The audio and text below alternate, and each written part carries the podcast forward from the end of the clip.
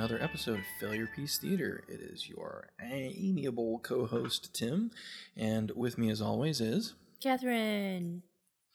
my sister. So, we are here to talk today about Danny Boyle's 2007 film Sunshine, a critically beloved but unfortunate box office failure. Very sad. So, um, very sad. Uh, this is going to be a, a really easy movie to talk about because it's a good movie, but we will undoubtedly address some of the things that might have kept people out of the theater, but um, you know why it's certainly worth um, a rewatch now.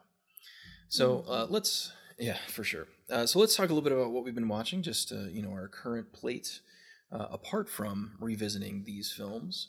Uh, so what have you been up to here lately? Anything grabbing your attention these days? oh Lord, I've been stuck in the land of trashy YouTube videos. I I haven't watched anything like worthwhile this week. Um, which is it always makes me feel bad. I'm like, ugh. Should watch something better than just nasty YouTube videos. But I have been watching um a couple of channels which are of note. Uh, I don't know if you've ever watched Nerd Forge before. Um, maybe that sounds kind of familiar. she's she's really cool. She has purple hair. She makes cool stuff out of resin and leather, and she makes all kinds of geeky projects. Um, I love her YouTube channel. So shout out to Nerd Nice. Forge. Cool. Yeah, that's that's fantastic. Um, I actually have I've been off this week, so I actually have had a decent amount of time to you know watch, catch up on a few things. Um, so you know the buzz this week has been about Netflix's The Old Guard, uh, a new Charlize Theron actioner that just came out, based on a, a really cool Greg Rucka comic that uh, I have a few issues of from from way back. It's it's a fairly old series now, although it is still ongoing apparently but uh, so uh, got to watch that with my wife and really enjoyed it. Um, pretty unequivocal rep- recommendation. I think it's it's a solid film, especially for you know Netflix occasionally tries to step up its game and really sort of have big tentpole things that they like people to watch, Yeah. as apart from the regular you know thoroughfare of mediocre material that they license or produce. And this is definitely in that upper tier, right? It reminds me a little bit more of you know uh, the recent uh, extraction film starring chris hemsworth bright even though you know bright is very problematic it's that level of material that they're trying to produce and great story um, good action all the way through just a, a really solid flick so we enjoyed that um, also watched another greg rucka property uh, abc's stumptown tv show um, really didn't know much about it got into it because of uh, jake johnson who my wife and i both really love and pretty much every project he's ever done. So we we started watching it because of him, and uh, then we're pleasantly surprised that it's it's just a really great series. Great writing, good Nice. detective procedural, great balance of main story, you know, your A story, B story, uh, stuff every season, every episode. It was it was really good. So we enjoyed that too. Nice. And then the one that I was going to uh, sort of ask you about, see if you had had a chance to see it yet, is uh, Birds of Prey, or the Emancipation of One Harley Quinn. No. Yeah, uh, I had not been anxious to see this one, mostly because of its direct connection to Suicide Squad. Uh, I have zero beef with Margot Robbie. Uh, I think her take on Harley Quinn is fine, but it is unfortunately sullied by its innate connection to a version of the Joker that I, I simply cannot stand, uh, which is Jared Leto's version of the Joker from the Suicide Squad film. Um, I see what he was doing. I understand what they were going for. I did not care for it. um, so, unfortunately, you know, whatever positive qualities about Harley for her are sort of tainted by its connection to that character, um, face tattoos and everything. You know, I um, I don't I don't know. I, I we just got around to watching Joker. I'm gonna be honest. Mm, Um, because I just I just pieced out. I don't know. And mentally, I just piece out from movies every once in a while. um, and Joker came out, and we just skipped it because I, I don't know. I don't always feel like seeing Joaquin Phoenix do what he does in movies. I'm just Sure. not always in the mood. Um, but I watched it and I, I actually did enjoy it, but I, I was surprised at how Batman forward it was. I didn't think the Waynes Hmm. would be in it at all.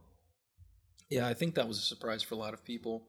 They seem to distance themselves from the entire Batman thing so exclusively and just be this focused story, and then you kind of get sideswiped with it about halfway through. And I, I think I would have liked it more if it had not had any Batman things in it. Sure. If it had just, because I don't know, I'm very sensitive. And what I'm getting at is that I also don't like Jared Leto's portrayal of Joker. Um, did anyone? is there, are there people I'm- who are big fans?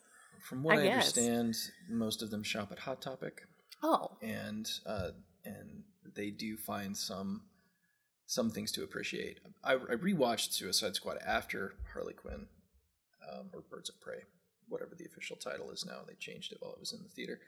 Um, and he is not in that movie, which is the other funny thing.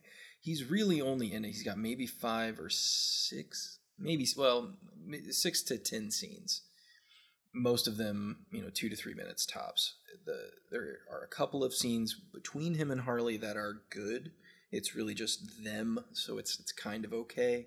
Um, but most of it is just him sneering or attempting to breathe through whatever whatever uh, teeth prosthetics he is wearing, because he seems to legitimately have problems keeping his mouth closed. Um, which is I know is the point. It's the Joker, right? I get it, but like it it becomes a barrier to understanding him at a certain point, which I don't know is is the idea. Uh, and and he's not he's just not in it so i don't you know i, I don't know if it's really a, a legitimate beef to just say oh you know i hate the movie because of the joker representation because he's really not that big of a part of it but at the same time it's it's also not a very good movie. It isn't and that's not necessarily jared leto's fault No, right i mean the movie that movie. yeah it, it just there were some core things of that that that from the ground up were sort of bad takes um on, We've got three characters. good Batman movies, and we do Christopher Nolan made two of them. he did indeed. And the Uh, 1989 Batman, and you just walk away. You take what you can get. You know, That's true. three good That's Batman true. movies. I'm satisfied. I can die happy. Yeah, that's not bad. You can revisit them every once in a while, and they stand the test of time. I guess for me, like the Harley Quinn thing, I'm I'm a huge. I mean, you know how much I love Batman. yes, You know, my my bathroom decor, all the comic books, all the stuff. Um, I just don't. I don't get the fascination with Harley Quinn as a character and like making her this kind of sympathetic character. Yeah, and I the film like- does the film does struggle with that openly, right? That's one of the core conflicts of the film, is that they have positioned her within the DC universe as being a hero, but she is a villain. Yeah. So what do you do with that? And and the movie attempts to tackle it, and it does some funny things with that idea, that concept. It's not quite as blatant as her like breaking a department store window in Suicide Squad and saying like, that's what we do. You know, it's not that. It's a little bit more nuanced, thankfully, but the film really does have a hard time, right? I mean, it's it's the same problem that ostensibly Joker has, right? He's the bad guy. You shouldn't really identify with him, but yet he is also the central protagonist of that film. So you simply amplify that he is somehow less bad than these other people, right? Like he's less bad than Thomas Wayne somehow. Yeah. Um, and that's how you sort of position them, and that's kind of what they do with Harley Quinn here, right? She's bad, but she's not as bad as the people that she is trying to, to kill or escape or whatever. I just don't necessarily think this villain revisionism has as much depth to it as as the purveyors of fine T-shirts might believe it does. sure. It's Um, it's hard, you know. It, it's a difficult position to be in, and and they've done this in the comics too. I mean, I don't want to make it seem like the film universes are the only ones that are trying to do this with Harley Quinn. They have they have flipped her character many times into you know a more heroic version of herself, and I'm fine with that. I mean, if you write a storyline well and you justify why the character's doing what they're doing, you know, go ahead. I mean, there's I- I'm not going to stand back and be like, that's not who Harley Queen is. It's a fictional character in a universe populated by thousands of different heroes with thousands of different populations and, and revisions of those characters. Do what you want. Uh, just can you make that version work? That's just, that's the difference do it, between know? between the two of us and the, mar- the majority of let's say gamers who Sure. would say I am kept up at night by the decisions you made in your independent work of fiction. That's true. You've ruined my life. My childhood is over. You've destroyed my dreams. Yeah, my uh, my perception of reality is now tainted. I can no longer look out onto the the sunset and see it in any other way that is but pain. Yeah, I I agree. There are certainly people who do take it to that. Yeah, well, unfortunately, most discourse 2020. I Yeah. think is what we could really say. Gaming, but I think there will be books written at some point that uh, GamerGate was where most of this started, as far as people feeling or utilizing social media to to do this kind of stuff. But uh, in any case, I mean, just as a, a very simple, you know, walk over it review, I I was surprised by Birds of Prey. I think it does a lot of things very well. Uh, Ewan McGregor gets three or four really great freakouts, uh, which are always fun. You know, uh, ever since Trainspotting, I've enjoyed myself a good f bomb fueled Ewan McGregor freakout, and we get a couple of those in this movie, so that's good. Um, a pretty decent version of Victor Zsasz, all things Isn't considered. it Chris It's- Messina? It is indeed Chris Messina. I can't see that. Zsasz. Like I just have a hard time seeing that. They they really close cut his hair and then they blonded it. Oh. Which oh, that's alarming. um, and he look well, another Trainspotting. He looks a lot like Sick Boy from Trainspotting, if we're being honest. wow. It's in that that world. Because the, the film has a real early '90s vibe, intentionally, right? Both both in terms of its decor, the general presentation, like they are firmly in 1992-ish territory here, and so they're they're kind of treading in that. And then uh, I I do wish, I mean, as much as we've complained already on this show about this the overall sameness of the MCU, I kind of wish somebody would put their foot down about what Gotham should look like. I really Yeah. do. Because nobody seems to have a clear representation of Gotham. Like they're more than happy to put a sign in the back with CG that says, "Oh, here's Ace Chemicals," you know, whatever. Again. Great, fantastic, but the it felt in a lot of situations just by lighting and and you know everything's kind of sweaty. You know, it feels more like Miami, right? I'm like, this is a, a Gotham, at least in the DC universe that I understand, is supposed to be like a midwestern city, right? It's like your, your Chicago. Chicago, right? Metropolis is New York. New York. Gotham is Chicago, right? Duh. Crime-ridden and- terrible. It's why Chris Nolan shot it in Chicago when he made Batman Begins. You know, like I, I've always understood it to be that way, and this doesn't. It didn't feel like the city streets of something like that to me. yeah, Um, everybody should be wearing puffer coats, not halter tops. And again i it's it's a small complaint uh you know and it's probably more just my perception but i again gotham is such a unique space within comics you know it has this sort of gothic quality to it hence the name And I'm gonna, I'm gonna throw it out it there. Tim Burton did a really great job. right tim burton de- definitely grabbed that harder than most other Man, I can't even have. believe I just said that. I feel kind of gross. isn't that yeah it doesn't it's, it feels like a strange admission to be like oh tim burton did it right it's like what Is the the possible? Tim Burton twisty door frames and crooked houses actually worked for once. why is why is everything tilted to the left i don't understand I said Um, it. I mean, speaking of Joker, that was actually I thought that was pretty good. I mean, they basically just made the decision to do like 1982 New York, but they stuck to it, and, and that it felt looks nice. It, It was did. It really was really nice. well done. the The exteriors are really well done. A lot of CG extension that was very subtle, but you know, increased the scale of the city, the sort of scope of it to make it feel like this huge metroplex, which again we didn't really get a lot of here. Um, I don't know, but I think it's worth watching. I really do. Um, Cathy Yan uh, did a great job directing. There's a ton of representation in this film that's handled super well.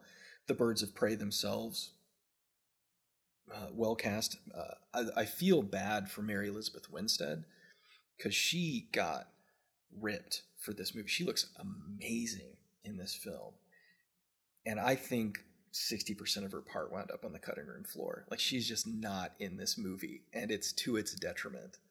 Um, and I don't know why, right? Because she obviously worked really hard to both physically prepare for the film and bring her A game in terms of this character that she was trying to build. Because she plays the Huntress. And it just doesn't, she just doesn't get much screen time. And I was like, wow, what happened? It, it feels much like most of these, I guess, most of these recent uh, DC movies. It feels meddled with, you know, somebody was making decisions on the back end, and and stuff got lost. Especially again, you can always tell with these movies, uh, the third act is just a mess. You know, they're rushing. They have action set pieces that they have already decided need to exist, and have already pre you know built in pre production or whatever, and they are rushing to get to them and the story just kind of becomes secondary and now it's like oh we're fighting in a fun house because we built a fun house. Because it's harley it. quinn get it? That's right. It's uh, it's Leia with mr j right? You know, it's like oh um the number of times she refers to the joker as puddin in this is uncomfortable yeah well, i don't know yeah. like i love I lo- cartoon yeah. harley so much and and a right. game and harley mm, yeah, Game Harley's pretty good from the Arkham series, definitely.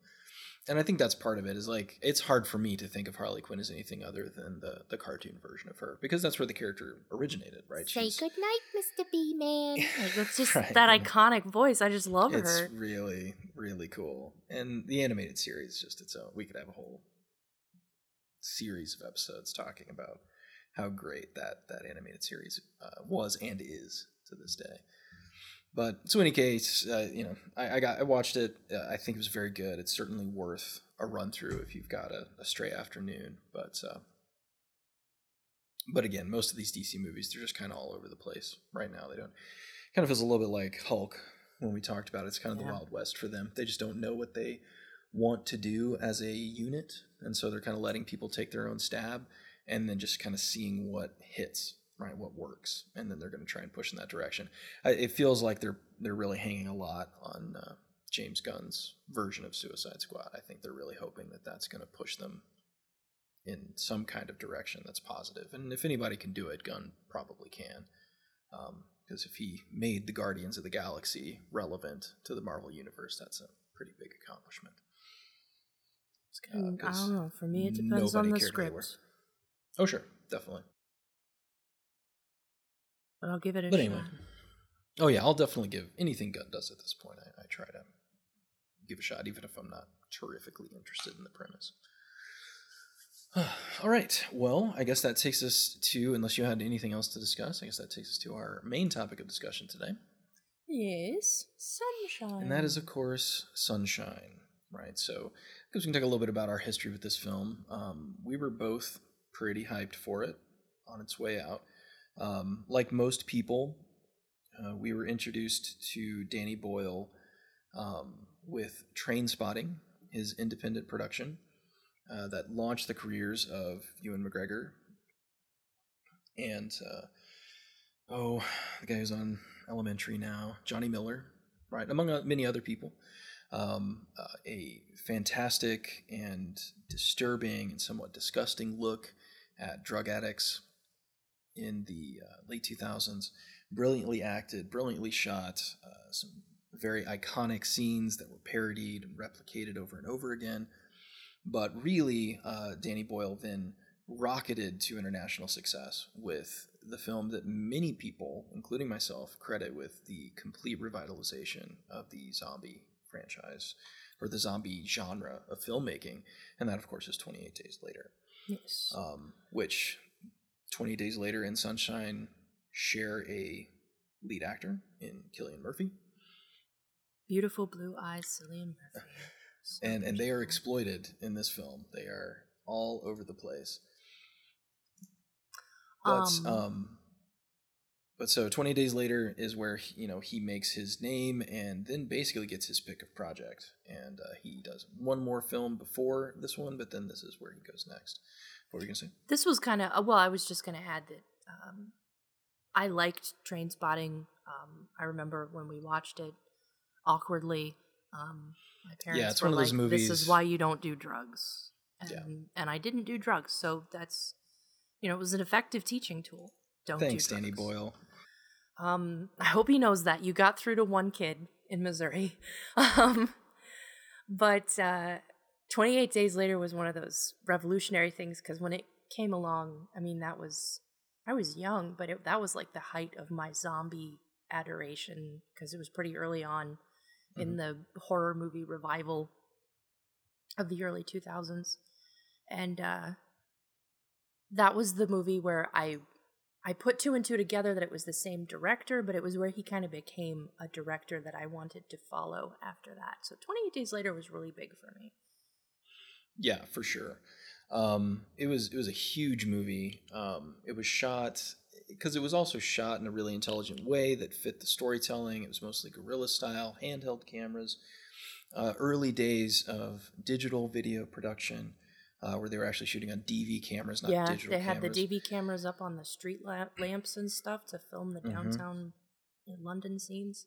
uh, you know, it was famous for its its. Um, he crosses the bridge by Parliament, and it's empty because they got out there like 4:30 in the morning and filmed for 15 minutes right Yeah. as the sun was coming up, so that they could get it before traffic.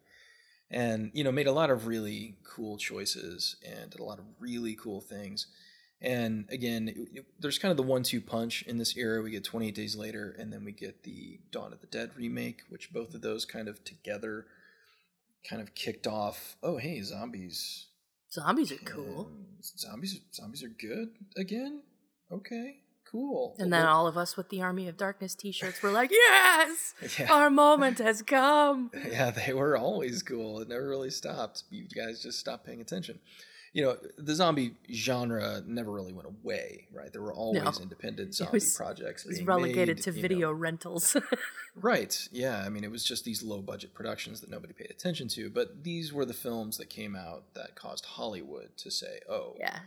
you know, like Walking Dead wouldn't be a thing without these No. movies. Apart God, from the fact that Walking Dead, uh, Robert Kirkman is regularly accused of plagiarizing 28 Days Later because the protagonist of 28 Days Later also awakens in an intensive care unit of a hospital ward, coming out of a coma, has no idea what's going on, and then is reintroduced to a world that is now filled with zombies.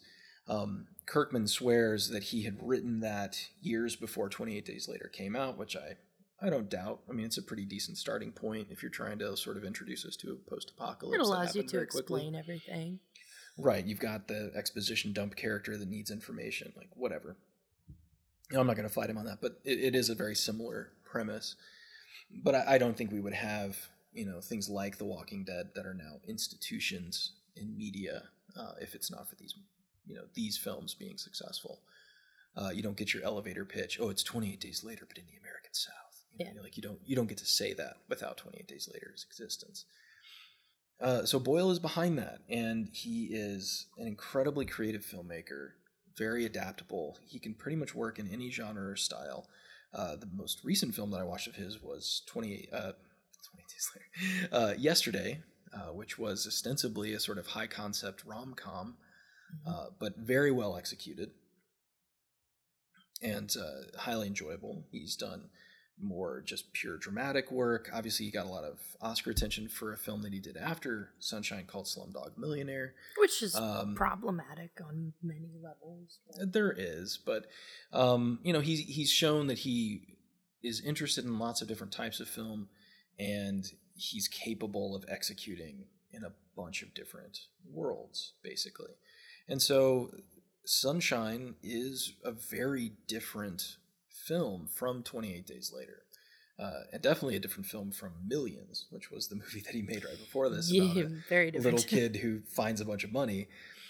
Um, but Sunshine is is a really unique property. You know, we we've if you haven't, dear listener, figured out, we are huge sci-fi fans here at Failure Piece Theater. We spend a lot of our time and energy thinking about science fiction and absorbing science fiction, writing science fiction, Mm. and um, Sunshine is is a rare piece of cinema that is at least trying to be what we would consider hard sci-fi, right? very not- along the lines of like Solaris. Right. Uh, the films that are often cited as the standalongs with Sunshine are things like 2001, which I think is a that's a lofty comparison. 2001 is is That's unfair. it's unfair to say that it has to be like that movie because that movie is is a masterpiece on pretty much every level. Um, it's it's nigh unwatchable for a modern user. Like if Yeah. if you sit down and try and watch that with like a 15 year old, you have to have a purpose. yeah, like they're gonna be like, what are we doing? I taught but film it's and I it's didn't glorious. even I didn't even teach any Kubrick because I'm like, you know what? If you like Stanley Kubrick, you just let me know and we could talk about it sometime. Right. It's it's just it's a very different film. But uh, 2001, uh, Solaris, both the uh, original Solaris and the remake of Solaris, which unfortunately had come out a few years before this, and was Was George also Clooney in that? it was a George Clooney joint. Like he did everything. He produced that movie. Oh, he starred in that movie. Uh, Soderbergh directed it though. Oh. Oh. um, but it's again solaris is another one that you kind of don't want to be compared to solaris because solaris is such a unique thing yeah. such a, a weird moment in cinematic history from a russian director that did some incredible work i mean Yes. like absolutely incredible stuff so again you know it, those are the ones that are usually sort of hung out with this one those are I- films that have problems of their own, and they're sure. still lauded as being, you know, incredible works. Right. And Sunshine is one, you know, obviously here on Failure Piece Theater, we're looking at failures, films that did not achieve what they might have been able to achieve um, in their time. And so with Sunshine, we're not really looking at much of a critical failure. Most critics really liked this movie. There were some some standouts that didn't for some pretty typical reasons across most of them from what I saw. But where this film failed was in box office. Nobody saw this thing uh, Yeah. when it came out and whatever fame it has developed has absolutely been in the home media market after the fact. That is where people have discovered this movie because they certainly didn't go see it in the theater. Yeah. Um, and and that unfortunately is true of a lot of hard sci-fi, right? The biggest swing I would say at hard sci-fi in recent memory came from Christopher Nolan with Interstellar. Um, And, and, that and really, I mean, that took people weeping on camera as far as it could to put butts in seats. Like, this is a big dramatic picture. Like, it pushed the human drama as, I mean, further than this movie ever thought about pushing it. And I think that helped sell Interstellar a little bit more. Yeah, Christopher Nolan seems to have this ability to to drive big idea movies, right? Movies with big ideas in them to sort of popular response and and I think that you know one of the problems with Sunshine was a failure of marketing, right? And I think Christopher Nolan now occupies this space really I would say because of Inception and the un- unbelievable success of Inception when nobody expected it. Like Inception was the movie they let him do so that he would make another Batman movie. Like that's why Inception exists. Because Christopher Nolan, when he arranges his contracts, is very smart. He says, "Okay, I'm your, I'll, I will make your Batman movie, and it will be very good. Then I want to But make then- 12 pictures of my But then I get to go make my movie, and I get to get however much money I want, and you don't get to say anything." And then the studios do that, and he runs off and he makes an Inception, right? And so Interstellar was another one of those where it's like, I made your Batman movies. I'm going to make your other big movie. I'm going to go make this movie first. And so that's, you know, sort of the, one of the more recent swings at big idea cinema. And, you know, in smaller sci fi, we've got lots of people dealing with hard sci fi concepts pretty much constantly. There's a really good one you can probably still find on Netflix called Europa Report. Mhm. Uh, there's really good, very small budget, excellently acted. Charlton Charlton Copley Copley. Oh my gosh. I kills it in him. that movie. Um, it, it's really good, but it's it's not on this scale, right? Like there was not tons of money being pumped into that. It's not Interstellar and streaming money, was Interstellar not was like what it was. 60 million. Streaming No. was was very new then. You know, there was no like direct to Netflix option that I think a, a film like this actually would have done really well having used. Like if there had been a way to just market this on a streaming platform, I think that would have helped it in its reception a little bit. I think so. I, I really feel like this is a film I, I think it still could have had its theatrical release for sure. Um, and I guess we can talk about that a little bit because that's basically what now happens to all of the writer of this film, Alex Garland. So that's what happens to all of his movies because his movies are ones, uh, not all, but he definitely had another kind of big swing at idea science fiction uh, with Annihilation, which Mhm. that's exactly what happened to it. It was released theatrically um, here and then released on Netflix to direct overseas. Uh, and then eventually wound up on Netflix over here. But, you know, but nobody went to see it. Yeah. Right. So, I mean, like, we have this weird disconnect where, um, you know, hard sci fi just doesn't do well theatrically here in the United States very often. Interstellar being the sort of rare instance. But again, you also have a tremendous amount of money, star power, and marketing behind that. Um, and I, I have issues with Interstellar as a storytelling vehicle I in and of too. itself. Uh, I, I find it a very watchable film. Uh, even uh, I watched it with my daughter not too long ago, and and she, you know, she's uh, 11, but she really enjoyed it. Right, the the sort of core familial drama was enough to weave the film together for her, so that those big ideas were able to sort of stick and resonate. And I think that that's how it was designed, but it doesn't always really work. it's it did not resonate with me. Um, Sure. I but when I saw it, I I, I might have had too high of expectations. Um, when I finally saw it, the drama fell very flat for me. Sure. Um, and I was I was coming off of this Matthew McConaughey high because True Detective and Mm. you know his performance in that is just so much um very very emotional and very engaging that interstellar just felt kind of like oh overload like i've had enough of the the drama Sure. and the crying um and i didn't find myself very sympathetic toward the characters and i hate anne hathaway's entire existence i just can't stand her She's she is she is saddled with some pretty unfortunate lines and ideas in that film. Uh, very much so. All right, well let's let's focus in on Sunshine because we got a lot to talk about. I, I am sure. Uh, so, in terms of its Rotten Tomato score, something we always like to visit as just a general gauge of people's reaction.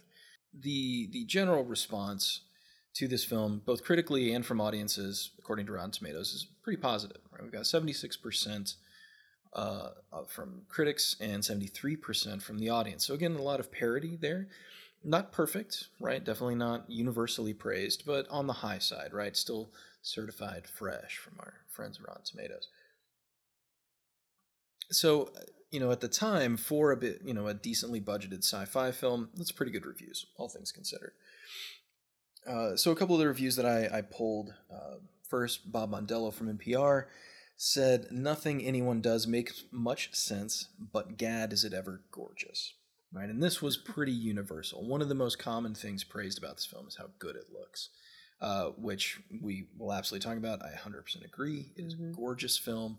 It is shot beautifully, despite the fact that the vast majority of it is undoubtedly blue screen soundstage. Um, but they work a tremendous amount with that. Um, it very much evokes things like Alien in that it feels like a real ship that would be designed, right? This is not yes. you know you have to crouch in the hallways. The lighting is not great. It feels like a submarine right? Like like a real piece of deep space technology which you know we've had some you know big swings at hard sci-fi as well with like the martian right which is a great movie. I love the martian. That's just a good movie. But the Martians, you know, main ship for getting them from point A to point B, they like have treadmills and they spin around in big circles and they've got microwaves and you know all of these like very modern conveniences that don't necessarily evoke this same sense of deep space claustrophobia Yeah. that would probably exist if we were building these things for real. Uh, just the design of the Icarus itself is is beautiful and um, obviously had some input from people who would you know have opinions about things like this. Yeah, despite all the bad science, there were a lot of consultants there to help keep the vibe of a fairly realistic environment. Um, Right, and that's one thing that we will definitely sort of get into is that Garland, as a screenwriter, loves bouncing off of hard sci-fi ideas but he never builds his story completely around those hard sci-fi ideas. They're quite literally thought experiments that kick him off. And you can see this in Sunshine for sure, which is really about the concept of the heat death of the universe. You know, what if the sun starts to go cold? What's going to happen to us? What's going to happen to the people who might be tasked to try and fix it if that was possible? Right. How could we do that? Right, you can just see the thought experiment, the what if experiment running behind it. Deus uh, Ex Machina, you know, uh, Garland's other sort of big piece of you know, you know, high concept, big sci-fi. The same thing, you know, what if an artificial intelligence did these things, and how would you know that it was artificial intelligence, and how would you figure that out? Um, and then annihilation, of course. You know, what if something truly alien and foreign, completely unknowable to us, encountered us? How would we change? Right? Big, cool sci-fi ideas. Doesn't really care about landing those so- sci-fi ideas or Right. figuring them out or solving them. Not really his concern. And so a lot of people who love sci-fi don't like Alex Garland for that reason. But, you know, regardless, this film looks beautiful, especially its representations of the planets and the sun. Yes. Uh, very, very beautifully done. So that was a pretty common positive, right? The film looks great. Uh, doesn't make a ton of sense. Again, we'll talk about the sensibility of it. I don't think it's necessarily impossible to understand. It's not dense. It's not complicated um, in any real way, but that's a pretty common theme too. Uh, so, uh, from the Boston Phoenix, we have unlike the films of Kubrick, Tarkovsky, and Scott, Sunshine is empty of ideas. So Boyle fills the void with sound, which is a, a nice sort of backwards sound and fury complaint, I guess. Um, again, we see the people that that this film was lined up against: Kubrick, Tarkovsky with Solaris, and then Ridley Scott with Alien. I just, I'm, I'm sorry. It's just, they're saying that about Ridley Scott. That's really funny. Well, we we're looking at it through This the, is pre Prometheus, so I'm, this I'm is just yeah, like, we're wow. looking at it through a very different lens. My, I would say the world has changed. post the counselors Ridley Scott, where he Ugh. truly was like, "Yeah, we're done here." Oh, Um, all right, Richard Nilsen from the Arizona Republic. Uh, other movies may explore the depths of outer space. This movie explores the shallows. So a nice burn, good slug. Um, but that was another common complaint that the movie doesn't have any depth. Which again, depth is a very there's a lot of ways you can interpret depth in terms of what you're looking for. I I think if they're detecting that the film lacks depth or feels shallow, a lot of that probably has to do with there is not a ton of deep character work going on here. Um, there is character work, don't get Yeah. me wrong, but it is very much in service of getting them from point A to point B. yeah, we have right. two hours and we need to explain all this stuff. Right. And, you know, it, it tries to give us some moments with the characters. I, I do love that Danny Boyle and Alex Garland with his script, they, they build in moments of quiet, moments of repose, where you can just sort of sink in and, and experience the thing rather than being constantly pushed forward in the story, which I think is a really good thing. But at the same time, a lot of these characters don't really get a ton of development, right? They they really just are there to serve a function, and then once that function is served, they exit the film uh, in really cool, beautiful, sometimes terrifying ways, but still. Um, and then uh, Claudia Puig from USA Today said the pressure to save mankind is enormous, and our attention grows as the tension mounts. Light is used in haunting and powerful ways, but as the film ultimately deviates from its course, the entire undertaking suffers. So a kind of half-hearted eh, from her, but she too sort of echoes a lot of the same complaints. Doesn't really land, kind of gets lost, um, and and ultimately isn't super satisfying Mm. as a, a film experience. So those are the common problems. Uh, bad science, which we can talk about a little bit, um, although I don't want to get too mired down in the bad science of the, the show because that's not really the point. Uh, that it's beautiful but shallow, lacking any real sort of depth. Don't know if that's emotional depth or scientific depth, but depth. And uh, some people straight up called the movie nonsense. That it just is noise, and that the third act takes a huge switch in tone, and that that kind of derails everything, um, which was a complaint that I remember hearing extensively at the time. even as I was sort of telling people, hey, Sunshine's worth your time, there were a lot of people, both that I knew personally and, of course, in the critical realm, that were like, the third act of this movie is broken and doesn't work. Um, so we can certainly get there too. So I guess let's dive in, sort of with those contexts in mind, and let's uh, sort of summarize Sunshine. Uh, again, the the base concept of the film is pretty high concept. I, I, think there was even an article where Garland said he was reading, you know, a scientific magazine, and they were discussing, you know, the the eventual death of the sun and what that would be, and how it would happen. And he was just sort of struck with, well, what if we could stop it, right? And then that's kind of where the idea for the uh, the film came from. But so, what is the premise of Sunshine? What are we doing? Uh, we follow the crew of a spaceship as they make their way toward the sun. Uh, strapped to the back of a spaceship is a bomb that they're going to fire into the core of the sun. I know. Um, uh-huh. And attempt to restart it and rekindle, I guess, the fire in the sun. It's more metaphoric than scientific, really. Right. Um, yeah, the idea is that our sun is prematurely weakening, right? Yeah. We know at some point all suns eventually use up the the material that drives them and they go dark. Everything dies. And then collapse in on themselves. And this is happening and, prematurely for us. And we Right. Which is unexplained. They make no attempt to justify what is happening.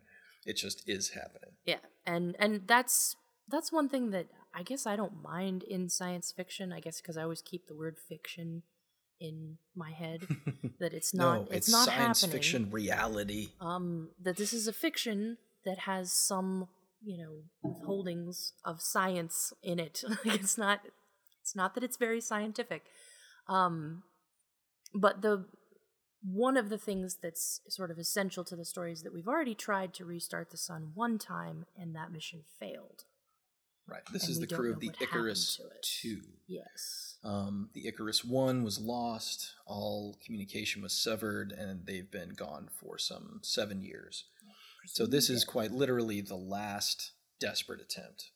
I guess it's, I don't know if anybody ever states it specifically, but it's heavily implied that this is the last shot right? There, yeah. Well, they, they do say Capa does say they've mined all of the natural resources available to create the bomb. Gotcha. That's right. Um, so this is it, right? If this fails, if this doesn't work, it's over. They don't have another chance, and the Earth is going to die. So there's a ton of pressure, right? As as Puig mentioned in her review, like this this tension that's created from this drive to quite literally save all of humanity is is core and central to the film and it drives a lot of the anxieties of the characters right everybody knows the weight that is sitting on them and and it drives their decision making, right? And and later there's a crucial deci- crucial decision that needs to be made that um, is also driven by this. Well, we might be able to better ensure if we have this other thing, and so uh, we have this small crew who have already been traveling at this point for what's it been two years two or three years, yeah. Yeah, something like that. Like they are are almost done with their journey at this point. They have already been cooped up on this ship together for years, right? So they are close knit. They know each other well, but it has been a fairly mundane journey at this point. So the film actually kicks off with uh, Cillian Murphy's character.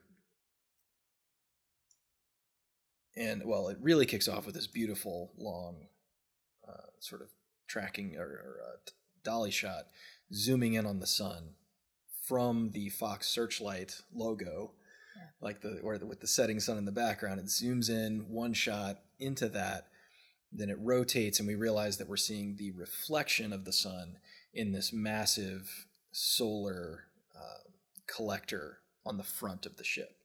Right, which is an awesome design, right? The Icarus is is basically designed to use solar energy to propel itself forward, so it has this huge reflecting thing on the front to both collect energy and deflect the sunlight because as you get closer it is going it becomes more destructive right it's going to kill you uh, at a certain point and no ship can withstand it so all of these reflectors protect the the ship, which basically exists in darkness behind this giant reflector. And so we get this amazing shot, and then it you know goes to title, and it's awesome, and it's just what you would expect out of Danny Boyle at a certain point. Um, but so the crew is is great. So let's I guess let's talk about the crew first. Uh, Cillian Murphy is the scientist man uh, who knows science and has designed this bomb that is supposed to restart the fusion reaction inside the sun. And then uh, everybody else is sort of purpose built to a function, like a a real team of astronauts would be, right? You would have one guy that handles this, one person that handles this, one person that handles this, so on and so forth. So, what are some of the standouts from you know the cast? Um, well, there's a, there's certainly a lot more people when the film begins. Um, mm-hmm. but it's centered around uh, Capa, the the science man, Cillian Murphy's science man. Um, I, he's our our narrative kind of focal point, but directly around him would be the character Cassie. She's a flight officer played by Rose Byrne, who is just wonderful. I love her. Early, early in Rose Byrne's yes. Yeah. Um, she's very kind and very sensitive, and um, seems to be a little bit more in touch with her humanity, whereas most of them have sort of disconnected from the importance and the gravity of the mission and sort of the the giant human concern. Like they're trying not to overly focus on that.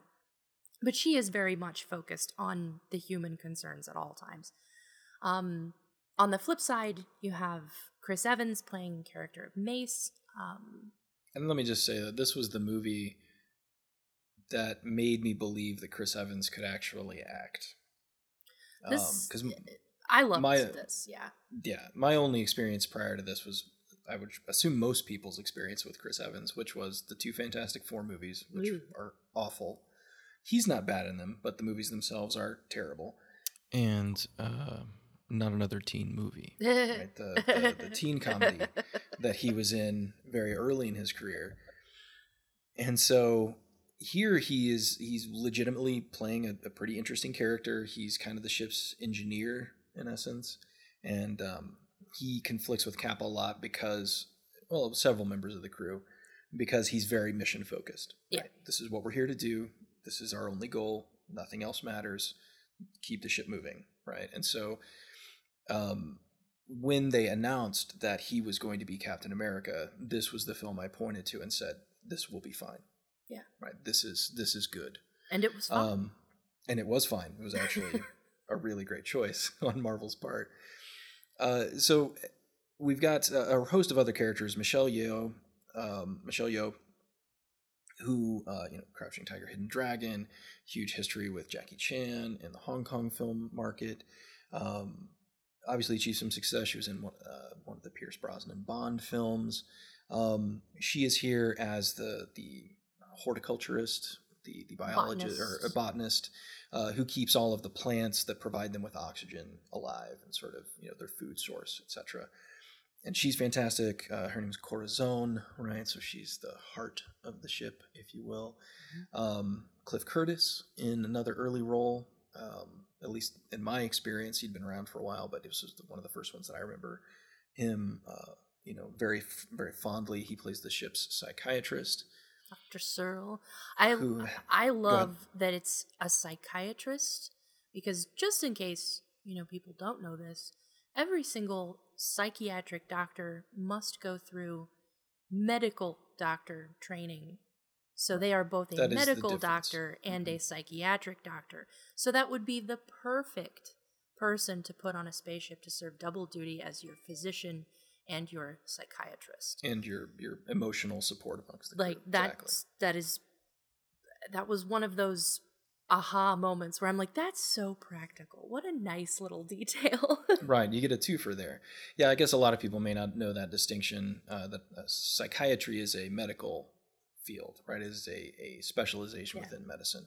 Whereas a psychologist is a person who has an advanced degree in psychology, yeah. but no medical training uh, is is necessarily required there.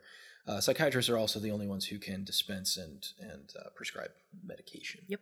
right? So um, Searle is is absolutely uh, a perfect choice, right? Again, it's from a screenwriting standpoint where you're trying to really build a real crew. He makes a lot of sense. Um, we have the the sort of flight team, as you mentioned, with Cassie. Um, this is is definitely the earliest time that I remember seeing uh, Benedict Wong. Now it's BD BD Wong, who most people know as Wong from the Marvel universe, where he plays in Doctor Strange and uh, both of the Avengers films. Um, but this is a very early uh, uh, time I remember seeing him, and he is fantastic here uh, in a, what amounts to a very small role, but a really crucial one in terms of the story. Uh, also, again, one of my first times ever seeing uh, Hiroyuki Sanada, who is now everywhere, also in the Marvel universe as a couple different characters, but um, just it's hard to say how great this cast is, right? They're really good, and the time that we spend with them on the ship, which is the bulk of the film, is is interrelationships with these characters. They feel really good together, right? And and I did some reading, and and supposedly Boyle put them all together beforehand, had them study their specialties for real, so that they knew what they were talking about, at least more than maybe an actor would typically be required to, and then actually had them work together for several weeks prior to shooting so that they had relationships built and they had had to sort of deal with each other and and you know it, it, you can feel that right? It's, it's a very similar thing. I know we talk about jim cameron a lot it's a very similar thing to what he had the marines do before starting aliens right like he had those people come together and basically do boot camp together so that they had formed relationships and had banter and knew each other before the film started, right? And and you can feel that at work here. Like these people work really well together. Um, so I guess to to get back to the story now that we know kind of the the players involved, they are reaching the point as the film begins where they're no longer going to be able to send and receive messages from home. Right? They've they've passed a point where they can't do that anymore. And so Capa is sending a message home after their sort of breakfast together, which is very reminiscent of Alien. I think that's really where people made that connection, is because they've got the conversation around the the breakfast table where they're all complaining and sharing their thoughts and working through their problems, etc. And uh, Capa sends a message, and it takes too long, and Chris Evans' character misses his window. Right, he does not get to send a message to his family before they're out of range and and they get into a fight a bad one and uh, we see like a really cool therapeutic session where searle is they basically go inside this holographic chamber and and get to relive like a fun moment and he he's at the shore and watching the waves crash over to the side of something and and uh, you know so he's you know, you can tell that's a method that they use to try and calm people down and, and to have a place to go outside of the ship, implying that, hey, yeah, this is really difficult living together in this tiny space with, you know, all these people. So they kind of reconcile and, you know, we begin jumping forward. But the crux of the film really begins when the crew, as they approach the sun, discover that the Icarus One is there, right? That it is in orbit around the sun and that it is close enough that they can actually go and get the payload off of that ship. Yeah. The bomb is still attached. They never completed the mission, they never tried or attempted. so the ship is still just there hanging out like right on the boundary of where they would launch the bomb and go home. So mm-hmm. it's extremely mysterious. Um, you know, it's it's one of those fantastic setups that it's intriguing. It's it's got that I don't know, kind of event horizony appeal mm-hmm. yeah. to it. Oh, I there's mean, some real similarities there. Yeah. Um, I love how they discover the the ship. You know, they have this lovely moment because they get to see Mercury make its transit around the sun, and everybody gathers. There's an observation deck on the ship, of course, so they yeah. can see out. And they all gather on this observation deck. And there's a wonderful scene where the camera sort of floats to each person and you can see their reactions to witnessing you know, this incredible thing that no human aside from them will get to see um, you know where their heads are at you know um, what they're focused on. It's just it's a really nice moment. But after that, they have um, because they're so close to Mercury, they're able to pick up this distress signal that's from the original the original ship, the Icarus One, and it has it's wonderful audio. Like the film just has such fantastic mm. sound it's design, really good sound design. Um, but it has that wonderful, creepy little um, distress beacon that that sounds out. I can still hear it, like.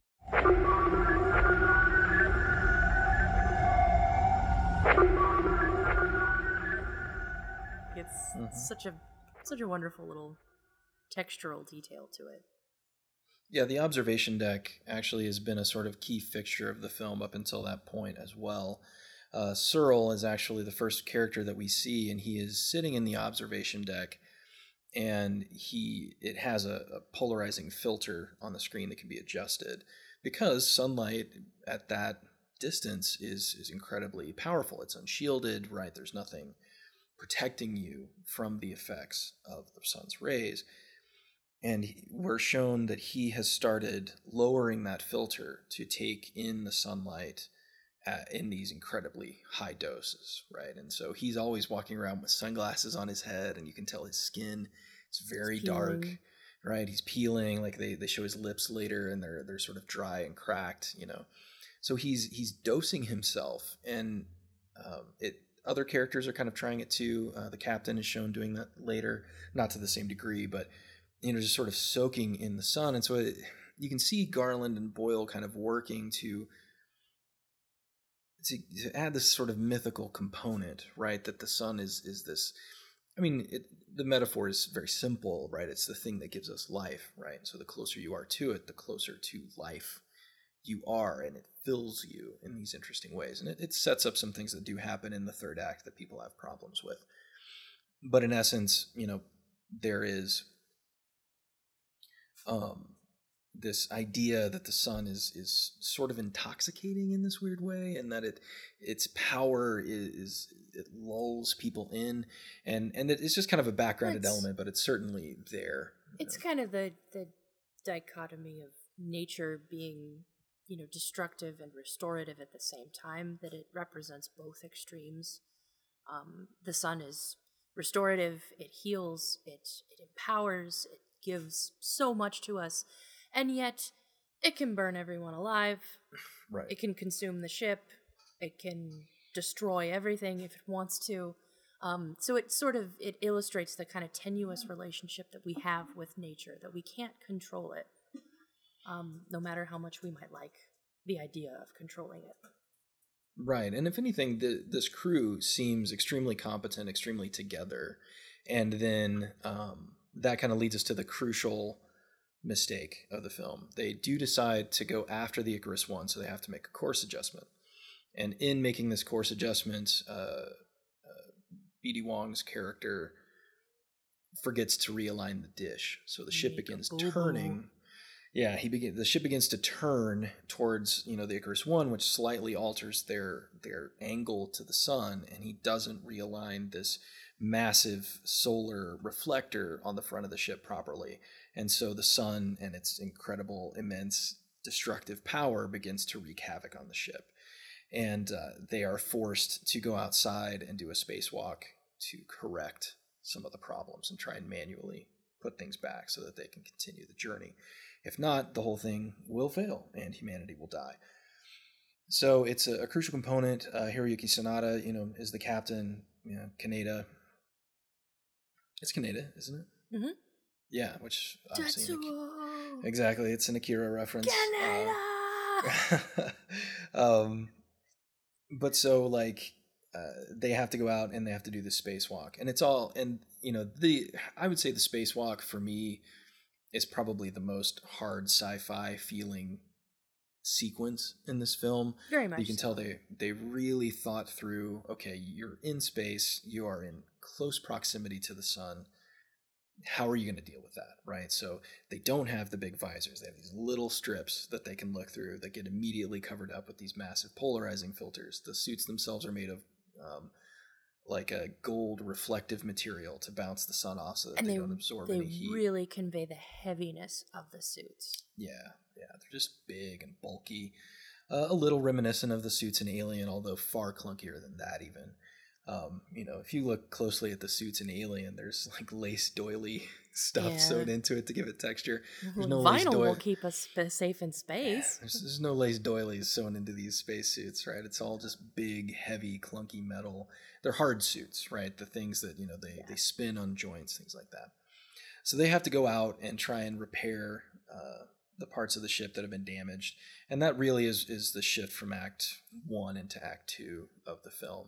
Um, the repair is completed, but the captain is forced to sacrifice himself uh, to the sun. So he is the first person to quite literally burn up in the sun as a result of these, um, you know, the, the situation. And it's sort of presented to us that he he almost chose to burn up rather Yeah, than no, he- save himself. He could have saved himself, but Um, he, But he's kind of consumed with what happened to the previous mission.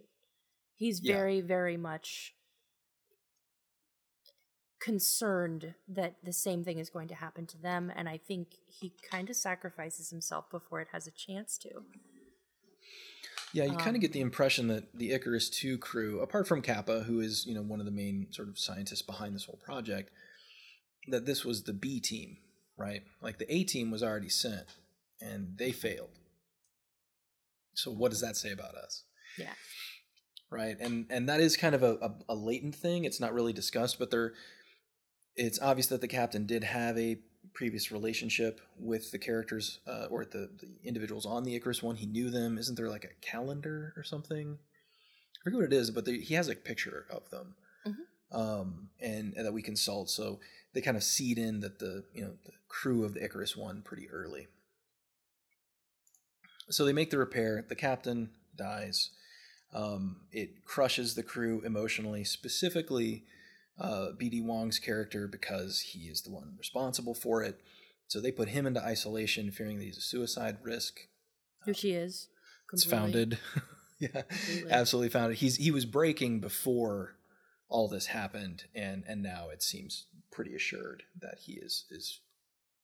I danger. love that he loses his shit in the manner that he does. That was Mhm. such a wonderfully human reaction. That Uh, A lot an of incredibly movies- memorable scene. yeah, a lot of movies won't let an actor like encompass a failure like that. Like he just he acts that so well. Um just feeling the full weight of that failure on his shoulders. It's so sad. Yeah, it's um, you know, we're kind of not really a PG podcast, but I mean, he basically screams, "I fucked up." Yeah. At the top of his lungs, like he goes, you know, I can imagine a casting director being like, "Okay, that's ten.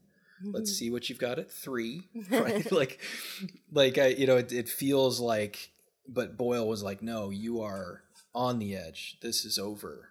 Right? What are what are you gonna do? And and Wong goes for it. Like he is all in and it's it's such a memorable scene one of the most memorable scenes for me in the film like i can remember the texture of his voice the the, the way he delivers it the it's shot in a in a profile view a side perspective so you can kind of see the rest of the crew standing around him but I, I just remember the specifics of his performance so powerfully because it is such a rarity to see an actor you know deliver with that kind of power and conviction uh, yeah. and and he really does. So they fix they fix it, um, but the ship has been irreparably damaged, and as the dish is realigning, there is a refraction, uh, or yeah, I guess a refraction of the light that hits the botanical section, right? So they lose their oxygen source, and um, you know now whereas before they were in trouble now this this could very well be the end of it. So i mean the tension is is super good and you feel the stakes of it um, pretty much all the way through and everything just gets you know everything keeps getting heaped on and on and on right? Which i think really good hard sci-fi movies do right? You always feel like you're balanced on the edge of a knife and that's exactly what boyle creates here Um, so we're then introduced to the bomb. We kind of see the scope and scale of it. Right, this is not some you know nuclear warhead. It is literally like several football fields of nuclear yeah. material uh, that they are carrying. Quite literally, it is the bulk of the ship, and that it is of Capa's design. He's really the only one that fully understands how it works and what it does but we do get that cool we do get a cool scene where he is trying to run the simulation of what's going to happen when the bomb enters the sun. And basically it's too complicated and the math cannot provide him with answers. you can't simulate the answer. Right. So again it's it's something that in hard sci-fi they would have simulated an answer even if it was yeah. a flawed one. But garland is and boyle here are are content with leaving this air of mystery, right? And the metaphor and the mystery of what we of what we can't know is kind of the point. right. Yeah. And it's it's central to what these characters are going through, right? They're making this huge change, but they don't know if it's going to work. The fact that they don't know it's going to work doesn't change that they need to do it, right? Um, and it's it's a really kind of cool thing. So they make the course correction. They arrive at the Icarus One when they arrive, they find that the crew is dead, but not from some kind of explosion or failure that they they killed themselves, right? Or or were killed by someone or something.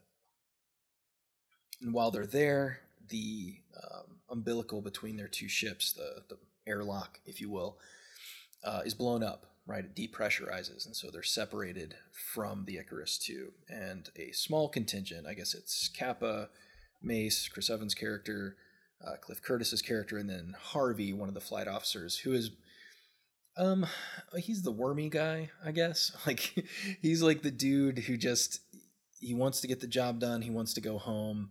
Uh, you know, he has some commitment, but it, it, he really doesn't ever seem to convey the conviction of the other characters. Uh, he's mostly like the naysayer guy that's like, that's a really terrible idea to pretty much everything.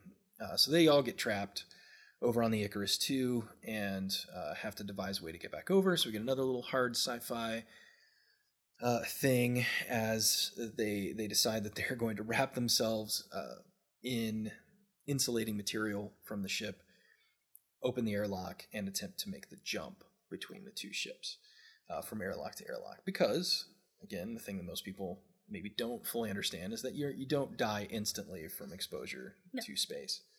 You die quickly but not instantly. Right. It's it's you know you don't want to go for a swim right? Yeah. don't want to lollygag your way around but you could survive as long as you were sort of immediately taken into another pressurized environment. And this whole scene harkens back to event horizon for me with you know mm-hmm. Justin going out of the airlock and how right. that changed everyone's life who saw that film. um, because it's it's got some similarly horrific tones to it, but I feel like it was it's still not good science as far as what happens in a depressurization situation. No. Um, but it was it was an interesting take. I, I appreciated it. So the airlock depressurizes. They decide they're going to wrap themselves in insulating material. There's one spacesuit, so Capa is is in that. They decide that he's the most essential because he's the scientist who knows how to right. the bomb. So uh, they they spacesuit him up, and then uh, Mace and Harvey are going to to make the jump. Right. Yes.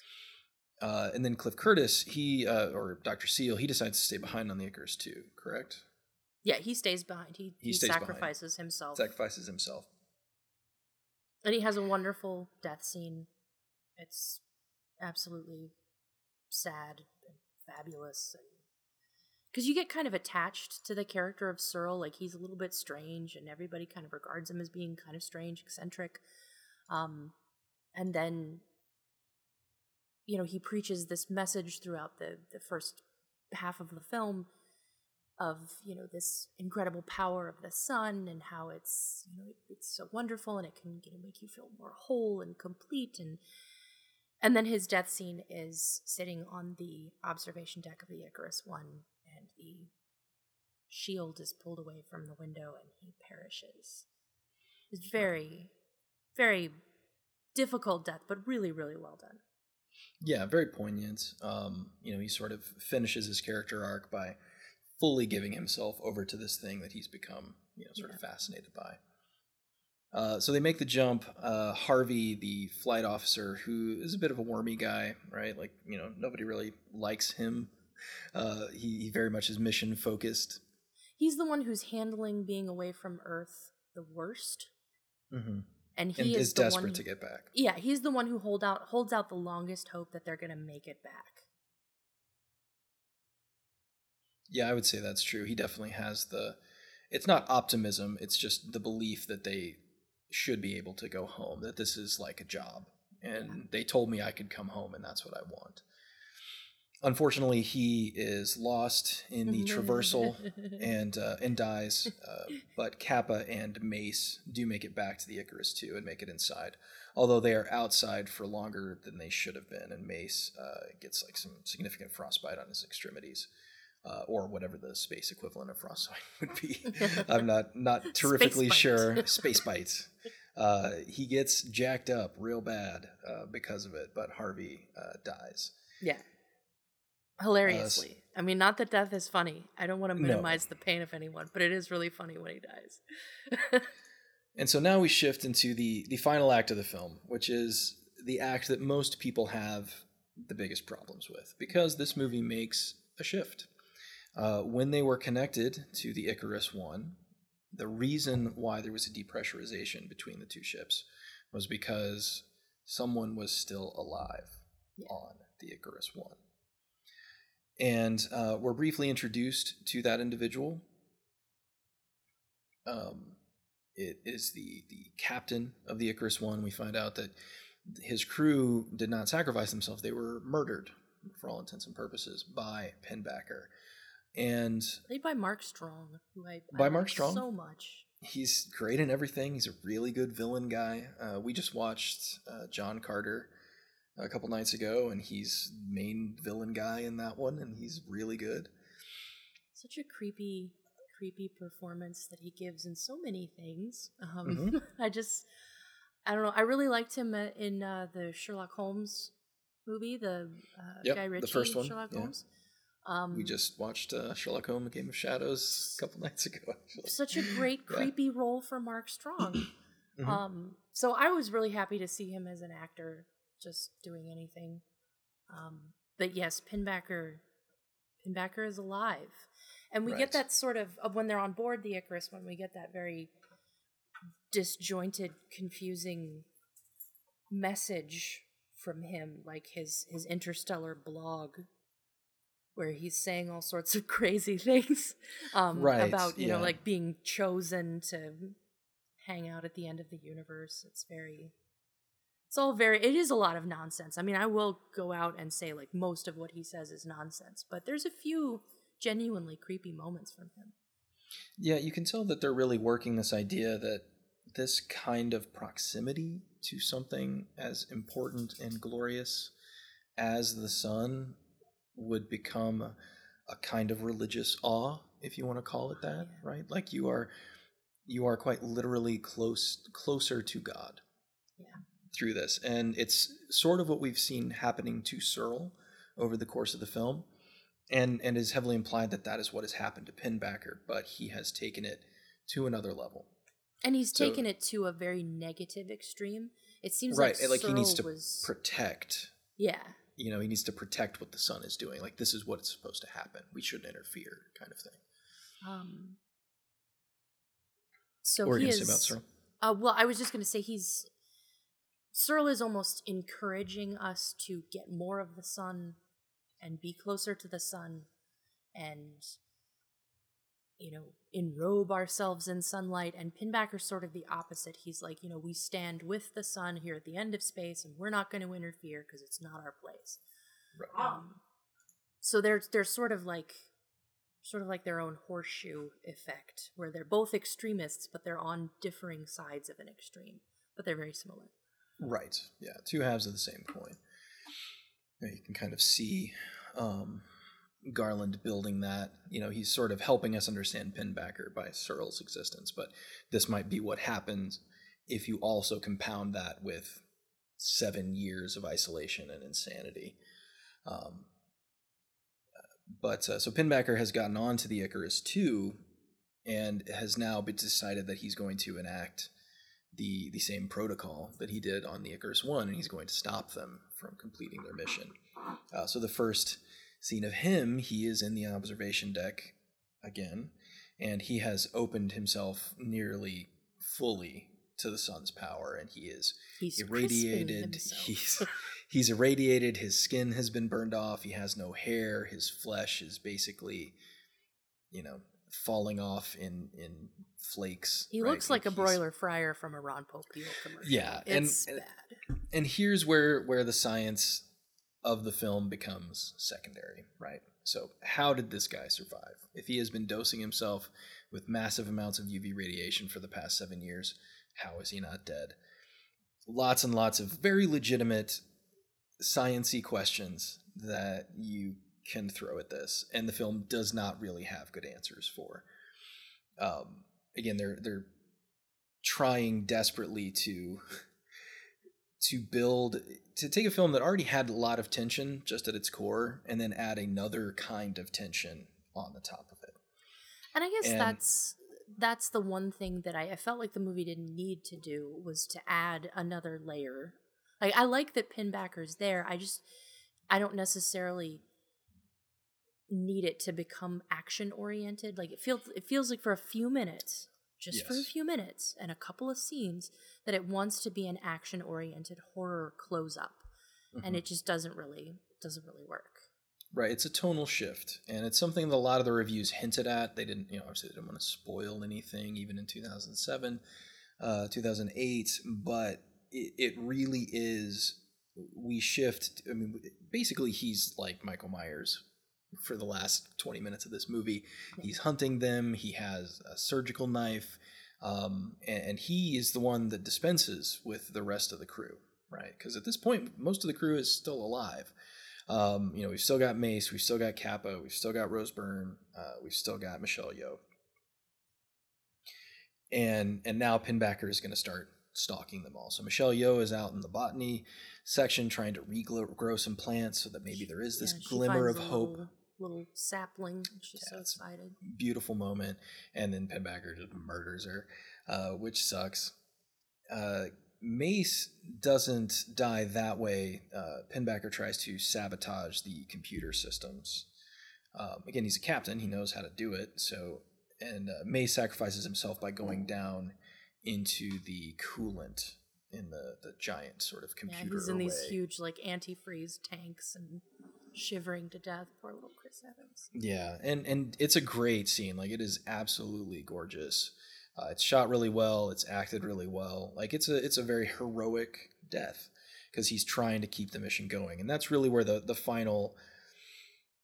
That's where the final bits of tension come from. Not only can they complete the mission, but you know, can they? Is there any hope that any of these people are going to make it? And and there's a really good like ten to fifteen minutes where you still feel like this all might work out. And then that gets kind of robbed from you. At the end intentionally you know uh, but it is something you know in my experience wide audiences uh, well let's let's go ahead and get to the end. So pinbacker goes on his little massacre. Um, they are are fighting him off as best they can and ultimately it comes down to capa going down to the bomb room and sort of manually riding the bomb into the sun Yep. right? Like that is that is how this film ends. Uh, there is another short. He Doctor Strange uh, loves Into the Sun. he strange loves into the sun. Uh, there is another. Uh, he depressurizes the ship in order to hopefully kill Pinbacker. That scene right? is cool. I don't care And what that's- it's That really good. Really cool. He depressurizes the ship. Everybody else is dead. There's no reason not to. Uh, but he depressurizes the ship and um, then makes his way in one of the awesome gold spacesuits to the bomb to manually trigger the final sequence because they have arrived at the sun. They're they're there, right? Um, but I've never had a movie that that turned falling down into the sort of last big emotional Yep. climactic moment, right? But in this giant spacesuit that is impossible to move around in in regular gravity, which is what they have on the Icarus, uh, Cillian Murphy falls over and is stuck and has to sort of work himself back up wearing this, you know, obviously massive spacesuit. And it's a great scene. Like it's a- really simple, but That's a wonderful scene to teach. I taught this film um, in my world mythology class, and I loved teaching that scene because, first of all, all of the kids are still reeling from Mace's death when they're like, Captain America died. right, they have Um, that context now. so they're all America's very dead. upset. Yeah. Captain America's gone. Um, and there's inevitably there's that one kid who pipes up with, "Why is he so mad?" when he falls down in the suit. Right, and Does then someone pipes up with, "Those things weigh like 500 pounds. right. Why is he so mad? Why? What's, these, what's the problem here? He seems upset. I don't get it." So then I guess it's it's kind of revealed that the entire front reflector of the Icarus one, the the massive one, is what has the bomb on it, right? And so the ship they is had- actually tiny. uh, yeah, the actual Icarus one is this tiny thing, and it has a little tiny reflector on it that was designed to serve their purposes as they, you know, basically reversed course directly and headed back to Earth. And so Capa has to manually release the bomb from the ship uh, in order to begin the launch sequence that would trigger it. And then he gets uh, stuck on the Icarus One. Uh, now, is it he has to manually trigger the bomb himself? Is that the way it works? I don't remember exactly why he goes to the bomb. Maybe it's just because there's nowhere. He else has go. to. He has to activate it. right. Because he can't do it from the ship anymore. Right, that's the thing. And so he makes the the space jump, right? So we get another gorgeous, beautiful, you know, basically the transit of Mercury, but it's a dude. Yeah. Um, as he, you know, makes his way to the bomb so that he can activate it. And of course, Pinbacker is on the bomb. So we get another kind of final confrontation with Pinbacker, who is is very close to death. Rose Byrne is also there, very close to death. Um, you know, Capa is is now the lone individual responsible for you know potentially saving humanity. Uh, and let me just say that the bomb set is very cool. It's a, it's a big cube, but it's shot really well. Um, Boyle uses a lot of uh, not Dutch angles, but he uses the the you know the the square cube shape to offset a lot of really interesting camera moves and there's some cool lighting. It's it's all kind of disorienting right? Like you get Mhm. the feeling of of somebody falling through space. And then something we saw a little window of earlier begins to happen as all of these reactions begin to take place right? So because basically he's standing in the middle of a giant nuclear bomb as it's getting ready to go off. And you know we've had this question from the beginning of what's going to happen when the bomb begins, what's going to take place, and again, bad science aside, what we get is a final shot of Cillian Murphy ostensibly inside of these exploding hydrogen atoms. And he witnesses, you know, again, this religious awe. The, the sort of full power of the sun is right in front of him, and the explosion and the power of the sun sort of meet in this stasis point, and he is held right in the middle of it and is capable of sort of quite literally reaching out and touching the sun in this moment of intensely powerful euphoria, right? And and then he he dies. And it suggests that Searle was right and that the sun is a restorative power ultimately, and that Mhm. even though it is destructive, you know, I don't know, respect the sun. Respect Yeah, the there's sun. I mean, we this is 2007, right? So we have another component of this, you know, from a societal standpoint that, you know, while we the movement towards, you know, green technology and understanding of climate change, of you know the ability of a human being to alter the nature of the functioning of the of the, the planet, you know, all of those ideas are kind of onrushing in the mid 2000s as well in, in terms of public response. And I think this film is very much attached to that. It's not directly addressing that. It's it's not a film about the ecology or the climate of Earth, right? It's it's definitely about the sun, but this idea of our connection to the world around us is is very part of much a part of this film and i think that it is in its own way a kind of backhanded poke at you know hey maybe we should respect some of the things that are going on around us maybe we should pay attention um, in its own way again it's it's very subtle about it it's not trying to It's not a message film. no, not at all. I mean, there are messages here. I, I don't know if Alex Garland can write a movie devoid of messages. I just think he cares very little about what those messages are at the end of the day. I think he. I- think this this is more of a question asking film, and rather than a question answering film. Hmm. Let's just ask some questions. Yeah, I'm just asking talk questions. about potential answers. You know, but no one is right, no one is wrong. We're just we're just talking. I feel like Right. Alex Garland films are like we're just talking. We're just talking about these things. You know, I'm not trying to make you make you think anything.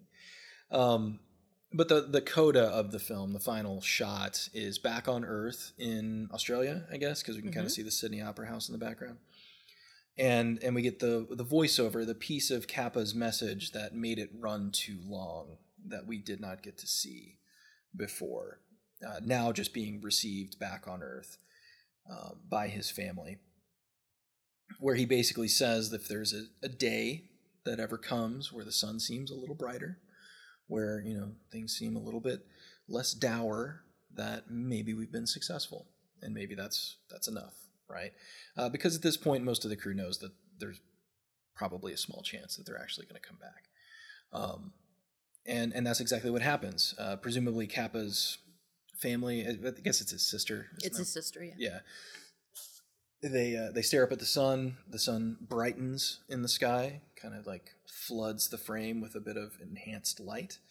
And you know we're left with the hopefully uplifting idea that capa even though he has died with the rest of the crew of the icarus 2 that their mission was indeed successful and the people on earth it will shift from this horrifying 100% winter into what we recognize. Give us another chance Yeah.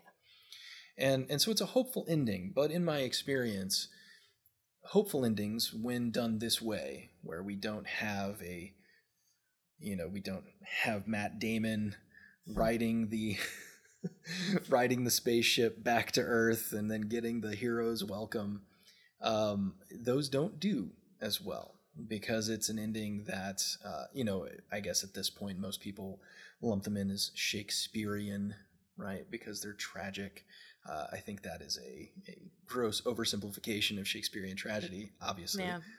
But anytime there's an ending that is satisfying but not happy, that's what it gets labeled as. And that's sad. Those are my favorite kinds of endings. Right. I, I remember The Mist coming out and people just hated the ending of that movie. And it is, it's a hard ending to watch, but it's, it, a lot of people labeled that as Shakespearean. A lot of critics at the time, oh, the Shakespearean, and it's like, well, not exactly, man. But Yeah. I get where you're going with it. It's a dramatic ending, right? Shakespeare It's- shot any kids. I don't know. yeah, I'm not sure that was ever a big part of his uh, his oeuvre. Shakespeare's child death play is like the lesser known. Yeah, yeah. Oh, the kid death plays. Yes, of course. he wrote most of those in 1602. 1602. um, but yeah, it's it's just a very uh, it's an ending that is is as I said satisfying. It's thematically appropriate. It is uh, interesting. It's beautiful, but at the same time, we do not get that rush of yes, we did it. Right? Not in the way that a lot of people I think would hope for or want. Um, and and that's pretty much it, right? It's at the end of the day, it's a simple story. Like it is not terrifically complicated in terms of what's happening. Um, you know, a, a simple plot but high execution. A lot of time spent, you know, in discussion of, you know, we talked about character work, right? Like there is a lot of character work. There are a lot of characters just in general but you know all of them get their moment all of them have a key role to play nobody feels extraneous but we're also not getting you know super deep dramatic conversations between these characters about their lives and who they are and what their motivations be a lot of that is left up to us to decide right? So it feels very much like like a lot of boyle's other work where you have what is ostensibly a genre film hmm that has genre film components that it needs to meet but also these aspirational components tacked onto that. Um, these pieces that are attempting to elevate beyond just what the genre would dictate. And and Boyle does that pretty frequently in my experience. That's kind of what he likes, and it's definitely what Garland likes. Like that is what Alex Garland does in terms of his writing, uh, genre with literary aspirations. I know we've talked about, you know, some of the films that we've we've reviewed already. We've talked about how it's it, you know, a lot of the flaws in the film are because they feel like they have to meet these genre expectations, but yet they have these other goals in mind for the characters and for the storyline. And this feels like one of those too. Uh, one of the weirder choices is they basically replay the whole movie over the credits. Yeah. Um, which I remember being in the theater, being like, "Why are, why are we being shown the movie again? I don't." understand. and I, I think at some level it's them allowing you to revisit things to try and answer some questions, which tells me that there a lot of the people at the studio didn't really get it. Um, and so they're they're like trying to allow you, if you had questions about things that had happened, to review and revisit the film so that you can answer your own questions before you leave. It's just it's a really and now for a short review. now for a short review, right? It feels like an abstract of the movie that you get to watch over the last six minutes of the credits, and I I really don't know why it exists other than it's a studio note, right? Like, um, you know, I, I there are no stories that I was able to find of like you know historic battles between Boyle and the studio. Um, I do know that Alex Garland, his work regularly, he gets into these fights with um, studios, and it's only now that he's working primarily in super low budget stuff that he's able to kind of avoid a lot of that. But I, I, I just, I don't know. There's some definitely some weird things here. So, so I mean, that's the film in a nutshell. Ship goes to the sun to restart it. Don't worry about the science of it they find the other ship that was supposed to do that. There's a crazy dude on board. A bunch of people die. They blow up the bomb successfully, restart the sun. That's the story at the end of the day. There's really nothing more complicated than that. And I think the the interesting thing about the film is the story is simple and I, I wish more people could set that aside in favor of the visual trappings of the film because it's mm-hmm. it's beautiful um, it is yeah. a, a home theater necess necess words. It's home theater words. Um, it's a necessity. Uh, right. This is a my, showcase. Yeah, it's piece. one of my home yeah. theater test movies. Like when we set up a new component of the home theater, I'm, I'm like, let's get sunshine out. Um, when we installed our, you know, surround sound, that was the movie I thought of first, um, because the sound design is incredible. The mm-hmm. soundtrack mm-hmm. kicks ass. Um, it's it's a film that in its presentation, yes, it's very simple, but it's it's worth absorbing a simple story that's kind of soaked in all of this style. Right. It gives them room to explore style, to explore some ideas, um, and to to play with a situation that will never happen right? At least not by any meaning, eh, not by anything we can understand now, but you know, really spend some time with and, and see what it might mean for people to contemplate the end of the world because we've been betrayed by the thing that supposedly gives us life. Yeah. Right. Um, again, there's there's lots of metaphor here that we can discuss, and we'll, we'll get into that here in just a minute. But um, ultimately, the film is a, a really solid one of these films right? It's yeah. it's a very solid hard sci-fi movie. Um, the third act turn where it becomes a bit of a horror movie comes a bit out of left field. But then I'm, those scenes only last, you know, we're talking ten minutes tops.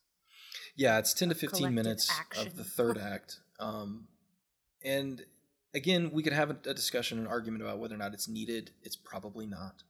Um, you know, Pinbacker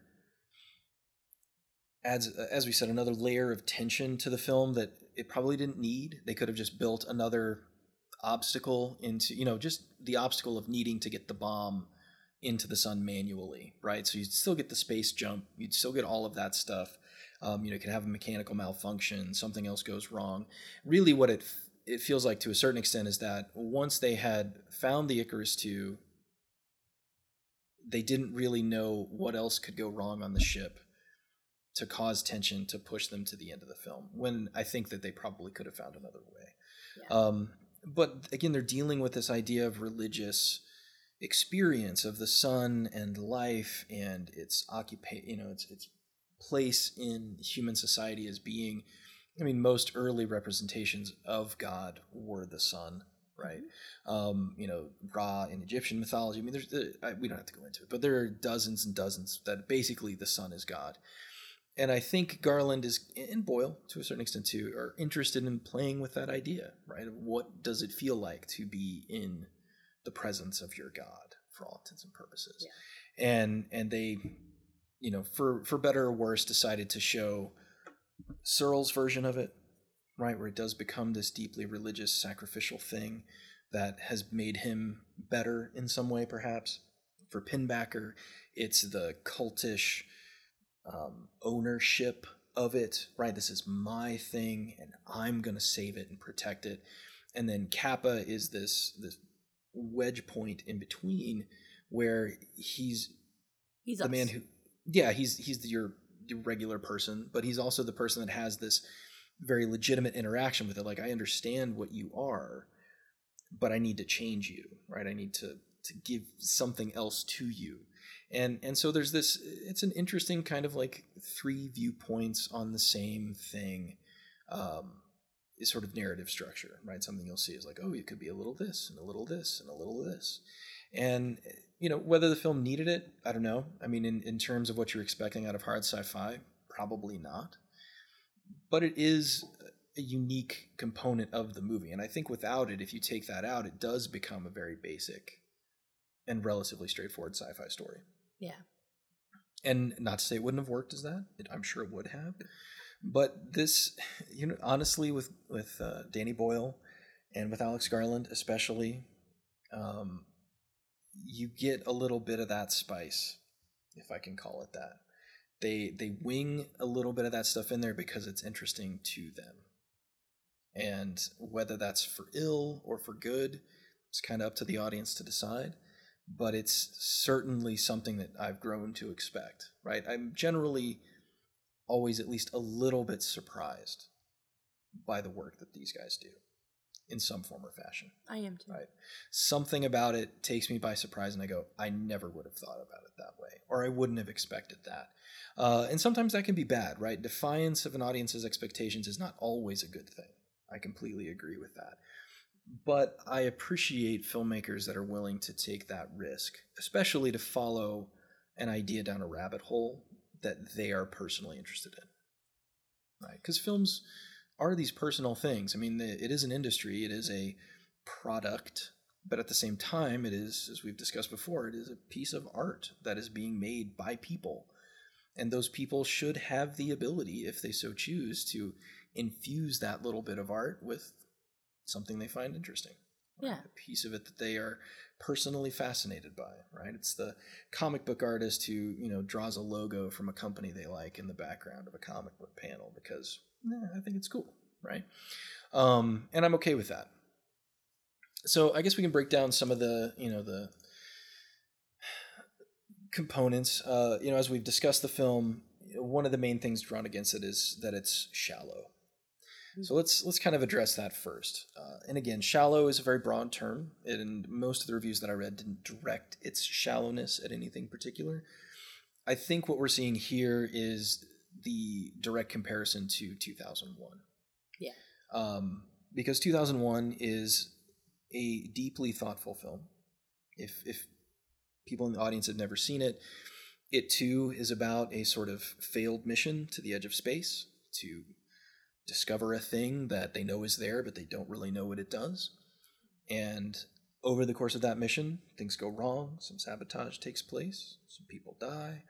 Um, and one lone individual is left to kind of pick up the pieces and try to complete the mission, right? So, structurally speaking, it makes sense that Sunshine and 2001 would have some comparisons because they are similar in a lot of ways. But Stanley Kubrick's goals with 2001, I think, were very different from the goals of the, the Sunshine team. You know, Kubrick, aside from working from source material, right? Sunshine is an original script uh, based on nothing, whereas 2001 is an adaptation of an incredibly long, incredibly complicated, and incredibly rife with idea book, rife with ideas book by Arthur C. Clarke. So that's a core difference right there, right? That when you're adapting a book like Clarke's book into a film, you have more ideas than you can pack in to an even, you know, two hour and 40 minute film like 2001. Whereas with this, they don't have that right? They're not working from a source material where they've got to work to kind of cram ideas in. They are, you know, building the word, the universe from the the, the word go, and so it's it's going to be. I don't think it's going to have that depth that you're going to get from somebody that's already been through that cycle of story world, uh, of story and world building, you know, to make a book. Um, and then Kubrick, of course, was notorious for his, his incredible amounts of research, the time he invested in understanding what he was trying to do. Um, so again, it's it's nearly an unfair comparison to put another film up against 2001, in my opinion. I, I don't know if you feel similarly, but I I just wonder how far we have to get away from the works of Stanley Kubrick before we'll let people make similar works without just saying, "Wow, you're just trying to be 2001." right. You know, this was 2007. We've had quite a bit of time pass between the two films. I think Right. there's plenty of space for both of them to exist on the same stage and not step on each other's toes. Um, and I I, just that that that immediate Kubrick comparison just has always kind of confused me a little bit because it's it isn't fair. It's just it's a very unfair thing to do to any filmmaker. yeah, I think it's sort of a false idea that movies that come after other movies should be inherently superior to those movies. Yeah. um, I guess it's the it's the flaw of of progress, right? Like, well, you had more tools at your disposal. Why didn't you do a better job? And it's like, well, that's not really how storytelling works. it wasn't really doing the same thing. It's not really how art works. Um, I mean, and I, I didn't do the numbers on a budget comparison, but I mean, this was a rel this was a forty million dollar budget in two thousand seven, which is not chump change, no. But that is not a lot of money either. No. Right. I mean, this is well into the era where you've got you know the Michael Bay Transformers movies, who are spending three hundred million dollars, you know, to to make these blockbusters. So forty million dollars um, is, is not a tremendous amount of money to spend. Especially to do what they did visually with the film. That's exactly. not a lot of money. Yeah, this is a movie where if they are not in the hallways of the ship, which is very carefully designed, there's no exterior windows or anything like that. If they are not in the hallways of the ship, it is a special effects shot every time. Yeah. Right? And um and it is an especially gorgeous one that still holds up very well. There's simulation of the sun, there's simulation of light. I mean, things that are, are very difficult to do, right? Even now, um, require tremendous amounts of computational power. Produce some special effects that hold up to this day. Like the the way that this movie looks, it doesn't look like a movie filmed in 2007, which the late 2000s are a notoriously bad Yeah. time for special effects in film. Uh, I revisited a lovely little film uh, from a few a, a bit earlier, um, the the core, uh, which we may talk about on here at some point because I have an unreasonable affection for the core, as I do for all sort of totally out there disaster movies, but the core is a particularly bad one of those. Uh, but yet it, it does have some things going on, and the great thing about it is is that it was so badly received that the the writing and directing team have actually done interviews where they've defended it, so like you can actually get a little bit of their insight into what they thought they were doing. Um, but that's 2003, right? And it's doing some very similar things, right? There's a lot of um, uh, simulation of, of you know dirt and rock and and things and and, and magma and you know heat and heat waves and things like that. And you know that movie in 2003 had a 115 million dollar budget, right? So nearly triple this film's budget for three or four years of difference in in in special effects technology, and that movie looks That's like that movie looks like trash by comparison. Like you watch it now, and it is nigh laughable how the special effects in that movie look, and this movie looks awesome. Looks like it could have been released direct to Netflix yesterday, and and you wouldn't be able to tell. So the special effects on this are fantastic. They did a tremendous amount with the budget that they had. But I, I I'm like you. I don't think that every thoughtful science fiction film has to be cre- has to be compared to 2001. Even ones that involve things like deep space and you know spaceship travel, right? Like I mean, those were, those are mm-hmm. concerns that every science fiction writer and filmmaker and artist and anyone who approaches, you know, the genre of science fiction is going to have questions about those things. So it's not, it, like I said, it's just not fair to immediately put them right in league with Kubrick when they may not even be trying the same things. Right. It's just, I mean, I know that film criticism, a lot of it has to come from experience. And so, you know, film critics are drawing on things they've already seen. And, you know, three science fiction films that you can reasonably assume that a film critic has seen are 2001, Solaris, because Tarkovsky is everywhere. Um, so 2001, Tarkovsky, and, you know, Star Wars. like, those are the ones that you can expect that they've seen. Uh, You know, they're they're not delving deeper most of the time into the genre, apart from those you know ones that have crossed over already into critical consensus that these are good. Now that we have the internet, everyone's a critic. Well, I I guess that's what we're doing. We're So, critics now. we're too. critics. Um, um, I do. I, I have to take a second and, and talk. I did write a really lengthy article about this movie. Um, oh yes, plug that because it's it's really criticism. good. Um, I will link that on the show notes this week. Uh, so that Awesome. will be that'll be in the show notes. You have to Um, send me the link to that again, and I'll I'll link that. Uh, because if you if they do want a more you know deep dive, I'll I'll let you kind of pitch it. yeah, it's I. I used to teach world mythology, and I liked um, to take special time to teach Daedalus and Icarus. It's one of my favorite myths, um, and it's one that sort of persists in pop culture and especially our, our visual lexicon in pop culture. Um, so I taught this film alongside uh, Daedalus and Icarus to talk about how the illusion, allusion with an A, of Icarus is um, still very present in especially filmmaking. Um, so I wrote an article. I put it up on Medium because that's where you put all your writing when it goes to die. Um, I Sure. put an article up on Medium called Beyond the Extremes, where I talk about rhetoric and the Icarus illusion in Sunshine. And it is it is a very deep dive, a little bit deeper than probably most people would be up for, and I which I understand. But it's essentially the the lecture, kind of a concentrated version of the the lecture that I gave over Sunshine and Icarus.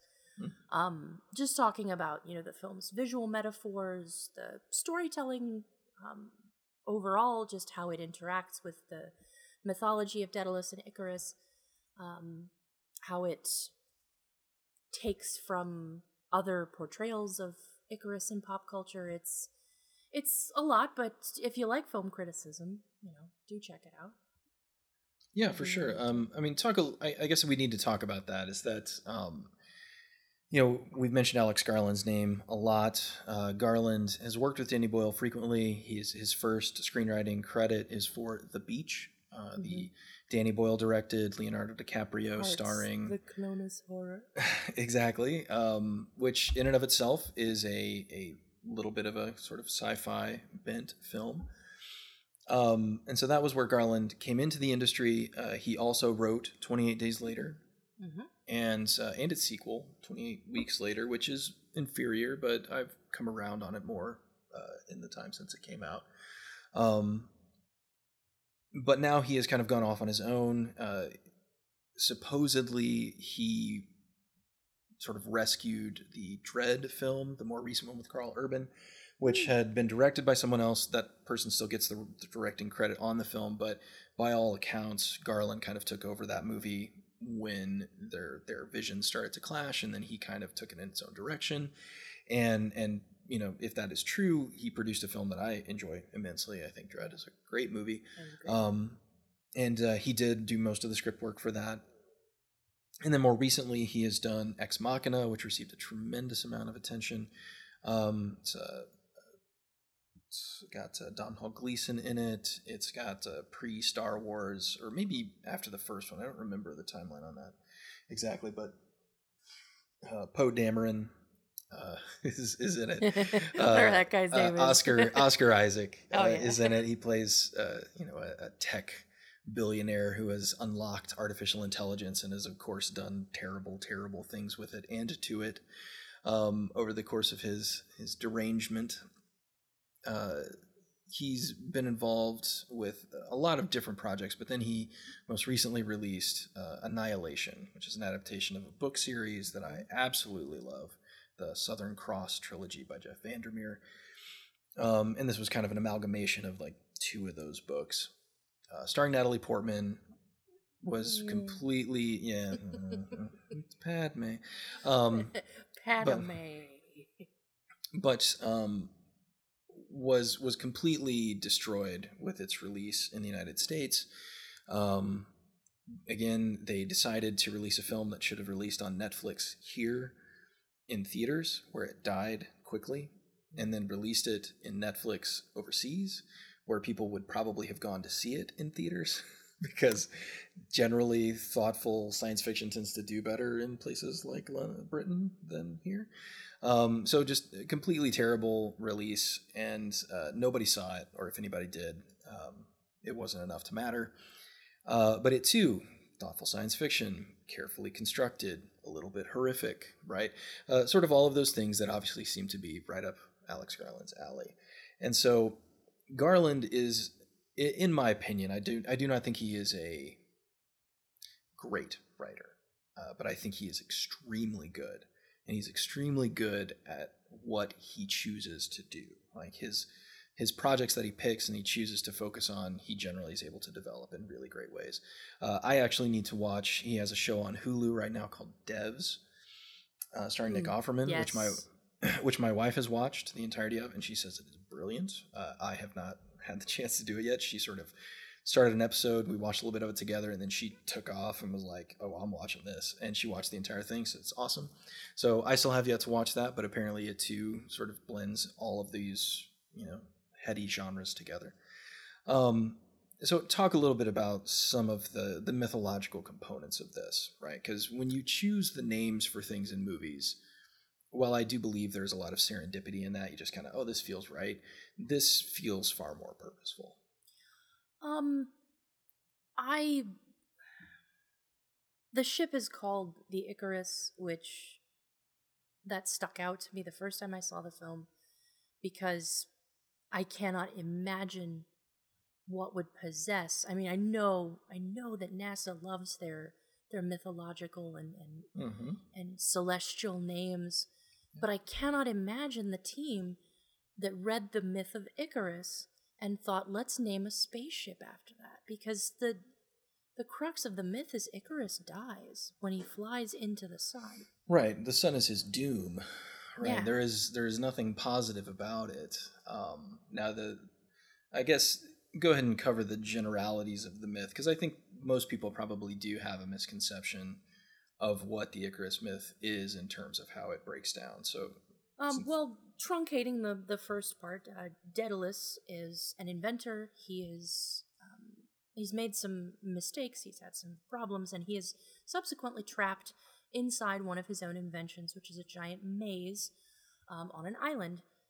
Uh, It's a labyrinth, and he is trapped in the middle of it with his son, and they have no means of escape um, except for a set of uh, wings that Daedalus creates. He's, you know, as an inventor, he invents, he invents wings, and he comes up with this very grand plan that he's going to make a set for him and a set for his son Icarus, and they're going to fly back home, and everything will be fine. Uh, and he warns Icarus. He says, you know, don't fly up too close to the sun, or the sun will melt the wax in your wings because um, they're held together with, with just wax. It's wax and feathers. Um, or it'll melt and you'll you'll fall into the ocean and drown. If you fly too low, you'll you'll get waterlogged and your wings will become too heavy and you'll fall in the ocean and drown. Either way, you drown. So you need to stay in between. You know, fly right after me. Go go where I go. And uh, Icarus is young. He's excited. He doesn't really understand what he's been given by you know, these magical wings. He puts them on. They make their escape. Um, during the escape, Icarus starts having way too much fun and he flies up into the sky, up close to the sun. The wax melts and he tumbles into the sea and he drowns. Right. And it's sad. So, Icarus, in many ways, is a rescuer, right? Like his goal was to help his father. So there is that sort of core to the myth, but yet it is his enthusiasm. I mean, you know, myth was designed to teach core lessons of cultures, right? To help the people core, understand. And the core lesson of, of Icarus is really that you should not aspire to be godlike, mm-hmm. and you should not spend you shouldn't waste your life doing nothing either if you if you look at that you know core message that Daedalus gives you in the myth live between the extremes. It means do what you're told, do what's expected of you, and everything will be fine. Yeah, it's it's it's a, a mythology of moderation. Right? Yeah, is... and that that's very much in keeping with the Greek um, gods and they're sort of like, hey, you know, you're mankind. You need to keep to what we tell you to do. Right. And we're the gods, and we'll take care of all of the crazy stuff. Yeah, the gods um, were allowed excess, but humans yeah. were expected to toe a much, you know, much larger line. Um, so one of the things in the the essay, the article that I wrote, um, that I think the film sort of hinges on is this idea of mankind having some sort of godlike ascension. Mm-hmm. Like, do we deserve to be as powerful as gods? Do we right. deserve the powerful, uh, the ability to restart the sun, the ability to control the sun? You know, something that doesn't yeah. seem to have any to change of... to change the ebb and flow of nature itself, right? Yeah. To to reverse the course of a nat- of, of a ostensibly a naturally occurring event. Um. So I don't know. I to me that's a very that question in of itself it's something that pops up a lot in mythology especially greek mythology. It focuses so much on um, the idea that mankind is always trying to capture the power of the gods. You, know, you look at the myth of prometheus um, that we're very interested in being godlike and having that kind of power, but it's always restricted, and there always seem to be dire consequences anytime we have that kind of power. And this movie is interesting because it it posits that maybe not. Maybe we should be godlike. Maybe we mm-hmm. do have this great power. Maybe we do have the ability to control nature to some extent. Um, because the film has that resolution of Capa, you know, reaching out and literally touching the sun. Right. Um, you know, and they and interestingly, they never speak of Icarus other than to talk about the ship. Yeah, yeah, no, it's it's never mentioned um, in any significant way. You know, in a film like this, we might expect, you know, a character to be like, "Hey, let me tell you the myth of Icarus." Yeah, I don't yeah. know if you're familiar, right? Like they're sitting around the table, or a character's at like an emotional low point, and be like, "We're flying too close to the sun," right? I like, that's that... the kind of thing that would have put me off forever. Exactly. Like, yeah, like it's so on the nose. But this just kind of lets that be a background because the film is dealing with ideas, right? We're just asking yeah. questions here. And the question is can a man be a god? And should yeah. we ever have that ability? And and in the the arc of several of the characters, from Seal or Searle to Capa to Pinbacker, we see different interpretations of that. And and that's what I when we talk about shallowness in the film, that for me, even if it's not articulated by some of the critics who who sort of parroted that, I think that's why is because these characters are not necessarily fully realized characters. They are archetypes that have been put into positions to create tension that then speaks to ideas. Right. That's kind of the way I've always interpreted it. Right. Like it's not important that Capa has a family. You feel nothing for those people because Capa is really an everyman who gets a moment of glorious connection. Yeah. Right. And and like honestly, that is, is for me at this point that is a hallmark of Alex Garland's ideas and his scripts. Is his his characters often are archetypes that exist to perform a story function and allow him to either espouse an idea or explore an idea and not necessarily exist as characters. So when they make a decision, it's not always clear. If they make a decision we don't expect, we can't necessarily understand why.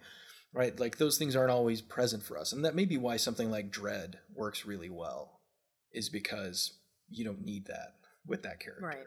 Right? Like he is that he is that by design. Um, so maybe that's that's kind of it. But uh, I see a very similar thing in Ex Machina. Uh, the Southern Cross trilogy is perfect for that because the characters in the Southern Cross trilogy are unnamed. They are the biologist, the psychologist, the security expert, you know, etc. Right, the lighthouse keeper. Like they're quite literally just stand-ins. They are ciphers and stand-ins for ideas and qualities, right, and characteristics. Right, the captain is brave and bold. Capa is and that's that's really where I, right? I, took that's where I took a lot um, when I wrote the article was just that each character sort of represents more an idea than a person mm-hmm. necessarily. Yeah, it's almost um, a philosophical roundtable. You know, like that's really more exactly what, what it is. Um, like I, I felt that the film focuses in on Mace, Capa, and Cassie as the three main characters. Yeah, definitely which, by the end. Th- those are the characters that are left standing. Yeah. Um, and they have, you know, the most significant deaths. They have significant screen time. They have, you know, the most interaction with each other. Um, and they cut. They, to me, they represent, you know, the uh, everyman perspective. Sorry, tapped out for a second. Mm. The everyman perspective, and then Mace would be like your logos, and Cassie would be your pathos because right, they the so very starkly represent those two modes of rhetoric. Um, so much so that they lack a little bit of, of warmth and character as people, but they work very well as devices. I thought right. it was interesting. yeah, and they and I again I think that's where the shallowness complaint comes from is that they feel like devices more than than people. And and that's a, a legitimate complaint, but again I think that's to a certain extent it's by design. I don't think they're really. I think the character comes through, and why they had the actors coalesce as a unit beforehand is so that, much like Alien, you feel that these characters have history, but that history is all background for what they're doing right now. Right. Right. What what came before just makes you feel like you kind of know them, and you're in the middle of an existing, you know, sort of set of relationships. And then I guess a lot of these films that choose that amongst their you know ensemble ensemble cast it lives and dies by how well you're able to fill in the gaps in between satisfactorily. And here maybe they don't you know but that, i don't think it really affects the film. Uh, i guess we can hit the names real quick because um, this does have some interesting names that should grab our attention. Uh, obviously capa uh, the main character uh, who is the only one that's billed in the credits as having a first name right? He's robert capa. Everybody else is just last names uh, or first names in Cassie's case, and Trey.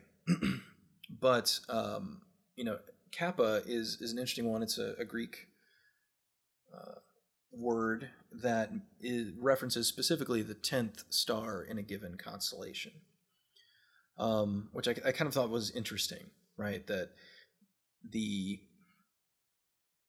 that his name itself has a sort of connection to the stars right? Which I thought was kind of cool. Um, obviously, the ship is called Icarus. We have Searle. Um, which which doesn't have any specific connection. That um, you know I could I could ascertain. Reminds me a little bit of John Sayles, uh, another um, you know famous filmmaker that I'm a, a big fan of, but Kind of sounds like seer. yeah it's it's it's got some some sound alike words that that sort of connect to it um but uh, Kaneda, as we mentioned, is probably an Akira reference. Um, I, I Also just a imagine cool it's just a cool sounding name. And then, of course, Michelle Yeoh is uh, Corazon, the heart, uh, who she in the film she does occupy that space. You know, she's sort of a peacemaker who tries to keep people together. Um, so, I mean, again, you can kind of see Garland working to, you know, sort of build these. Um, build a little bit of background for the characters with their names and, and how they sound and, and how we respond to them. Um, and uh, I, I've always liked them. I, I think that it's a, a cool, you know, as a as a person who writes myself, coming up with names for characters is a really challenging thing. And it's you know, it- using names that are sort of symbolic almost, or, or that at least have, you know, symbolic connotations to them. Um, that that's really useful when you have such a large cast. yeah, You know, they have memorable names. They have names that you can associate with the characters, that you can associate with, you know, their the people. Um, that kind of helps keep straight all of the different actors because there are a lot of people in this movie. I mean, it is an ensemble. it is an ensemble cast. There's nobody else in this movie except for those people, but the core group is large, right? It's it's really the equivalent size of Alien. Um, Yeah. You know, prior to the the murders and the dying. but um, you know it's it's a, a lot of people to juggle and again talking about a very limited budget for what this movie's trying to do um, which you know we can talk a bit about production design we've already kind of hit on it quite a bit but this is a, a beautifully designed film and not just the special effects the sets are great the ship feels very realistic. It, it feels in most of its cases obviously it flares out and opens up in certain spaces and they've got room to move but you know you, the ceilings are low the hallways are tight you know it has that submarine uh, real military you know feel to it. Like if if nasa was going to build a ship to do this within the next 30 or 40 years what would it look like right? It's it's not going to be 2001 with their space recliners and and you know hot drink service. You know it's it's going to be something far more you know technological and, and Yeah. constrictive. And you you really mm-hmm. get that that impression and it's very good. We don't put much thought into the comfort of our astronauts. no It's no i mean it's getting them into space. that's why most of them are military right? Because they're they're comfortable with being uncomfortable and uh, you certainly get that here right? You know we do get the the sci-fi conventions of like the hollow room and the uh, the observation room and things like that where you can kind of flare out a bit and have a bit more space but everything else is very tight very compact. I also love the way that they're all dressed. Because you can tell that they are a couple of years in to a journey. No but you know harvey still wears his uniform right? But that is very much that character. Right, like that tells you something about him. Everybody else is like t-shirt, sweatpants. Um, you know, all of it looks kind of ratty. They've all been wearing the same stuff. Nobody gives a crap about Everyone's all impressing sweaty anybody. and greasy. Yeah. Yeah, there's a ton of face sweat in this movie because it's it's cramped and it's uncomfortable, and and they're just all trying to make it through this, right? And and that I think does a lot to sort of establish the world, and that's what good production design should do, right? It should fit seamlessly in with what is going on with the characters and what's going on around them. Uh, the other thing I think we should note, and, and I guess we're kind of getting close to wrapping up, but the other thing I think we should note is the music of Mm. this film, John Murphy. uh, which is John Murphy from the band And- Underworld. Underworld. And I love and- Underworld.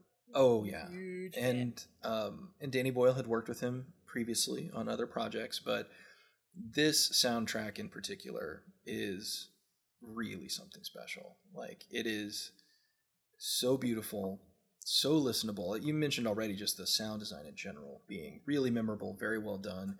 You know that kind of constant low hum of a ship in motion. You know that the stuff that people who have done science fiction before they kind of consider in terms of their soundtrack. All of those things are there and great, but the music, which is not everywhere in this film, there are prolonged moments of silence in this movie with no music whatsoever, which is a great choice. I think more movies in space should try and build their soundtracks around that. Um, you know, the the silence of space. But this movie, more than than most, I think, just nails the soundtrack. Uh, it's it's a bit it's it's mostly electronic, right? But it's it's very beautiful and subtle and quiet. Uh, it's a one that I listen to very frequently, and that fans had to clamor to have released. Um, they did not release the soundtrack for this film when it came out, and it was Yeah. uh, like a year and a half later that Murphy basically he released a chunk of it online just himself on his website because there was so much demand to have some of the tracks. So he mixed down some of them and, and threw them up, and then eventually they were able to get a full you know sort of soundtrack release where he went back and assembled them into songs because a lot of it's just tones right and sort of tonal pieces and melodies right? You can you can tell that it wasn't really designed to be like you know this isn't john williams where it's like oh here's the theme here's capa's theme you know it's not it's not that kind of thing but it's it's very very good. It establishes mood brilliantly. Sparse.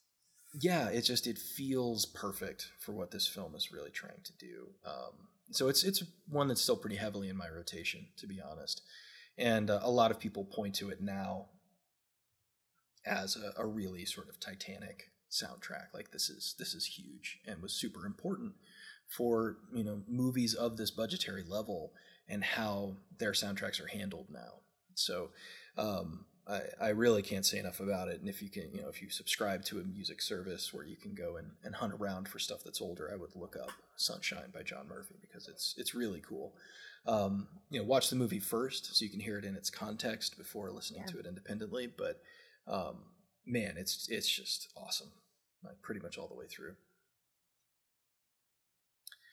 Um, all right. Well, any other sort of issues in our deep dive that you would want to want to touch upon? Um, not issues. I love this movie. I love. I I just I still love watching it. I I usually get tired of the movies that I I taught, and I was afraid that when I added this to a syllabus that I would I would get tired of it, and Mm.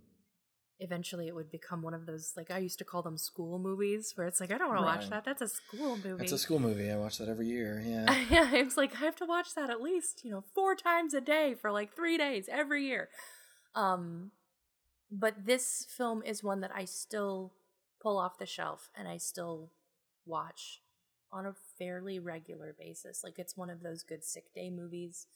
Um, and like I said, you know, I, I wrote that article about it that just kind of manifested, you know, I don't I don't have a lot of clear inspirational films that like get me to that motivate me to write like that. So there's got to be something to the film if it inspires that kind of discussion Yeah. And again, this is one that has certainly found a, a sort of second life on home video, although it's it's not terrifically easy to find. Um, I hunted around on some streaming services to see it if it was available, just out of curiosity, and it's really not. You can rent it or buy it, of course, but as far as like free streaming, like Netflix or Amazon Prime, no.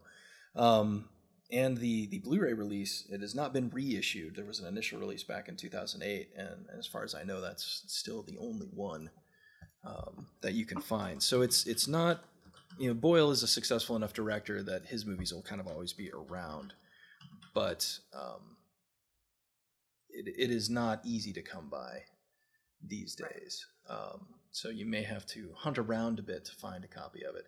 Like I said, it's on Prime Video for seven bucks to buy it in base HD. So I mean that's not unreasonable if you uh, can stream your your movies, but uh, finding a physical copy might be a bit of a challenge. Um, but uh, all right, well, let's move into our, our one thing segment. So, what is one thing that you think might have changed the course of this particular film, right? Like, as we said, it, it was not critically hated. There were certainly critics who had issues with it. Um, but it found very little success in the, the open market, right? People did not seem to connect with or resonate with this film at the time. So, what might shift that? I feel like I don't mind the action oriented scenes, the, the couple of them that exist with Pinbacker, but if if I were to change something about the film, I guess I would edit the action out of those. I would, you know, maybe take the knife away from him, turn Mm. him more into a creepy stalking presence than really an active threat to the mission.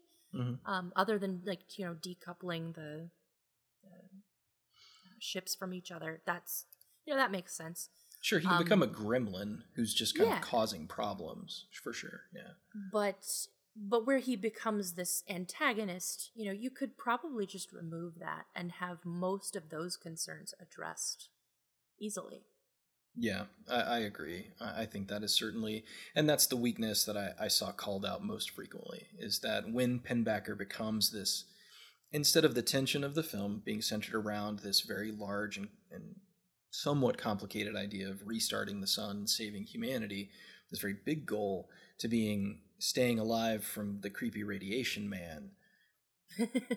That's that's where radiation man. creepy radiation man. And it's and it's shot that way right? Like it's shot as if his the radiation from his body is is basically warping the film right? It's is like staring into the sun yeah it's a whenever you look really it's a really cool effect. Um there was another have you seen blood machines no. Uh it's on shutter it's it's like a half hour long like experimental french sci-fi film. It's very strange. I'm, I'm- I'm not going to recommend it but um, it, but they there's a like a, a laser gun fight halfway through it, but it's I know it's it's ridiculous, but they actually tried to simulate the effect that if you were really you know throwing like a high radiation beam at another person that if you were really trying to film that that the way that the chemical reaction would take place inside the piece of film as that light and radiation hit it that it would cause these you know almost like cork loops as as a cork breaks open and you can see the the movement of those like and, and they kind of have this rippling effect that you can tell is not part of the effect of the beam. It's actually like in the frame and it's all done digitally. I mean they didn't shoot it on film obviously and there's no way to simulate that but but it's just a real interesting look. Uh, the corridor digital guys did a, a video on it not too long ago and they had some thoughts on it too. Um, but it felt like boyle was trying to replicate okay this guy is is literally just exuding radiation at, at deadly levels. If we were shooting him with film what would it do to that film? And you're getting this kind of like rippling crazy effect and it's it's very cool um Awesome. but yeah i mean once it, he becomes the focal point of the tension that it's oh it's about stopping pinbacker or being stopped by pinbacker the film sort of just detours in a way that didn't need to right? The, the larger tension of capa making sure the bomb gets to the sun is probably enough and you just put more barriers in his way that ultimately force him to you know make the sacrifice to go down with the bomb. I think i guess i'll segue into mine.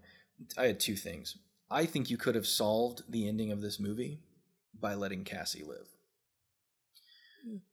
that she stays on the icarus too capa gets in the spacesuit so we we deal with the depressurization somehow right um but she is able to avoid it. Maybe she's inside the holograph room and there's a way to lock that down. It's like a secondary something. You mention it halfway through the movie and then it comes back here, whatever. But Cassie lives and is back on the ship. Capa makes the noble sacrifice, which again I think is thematically appropriate for who he is and what he's trying to do.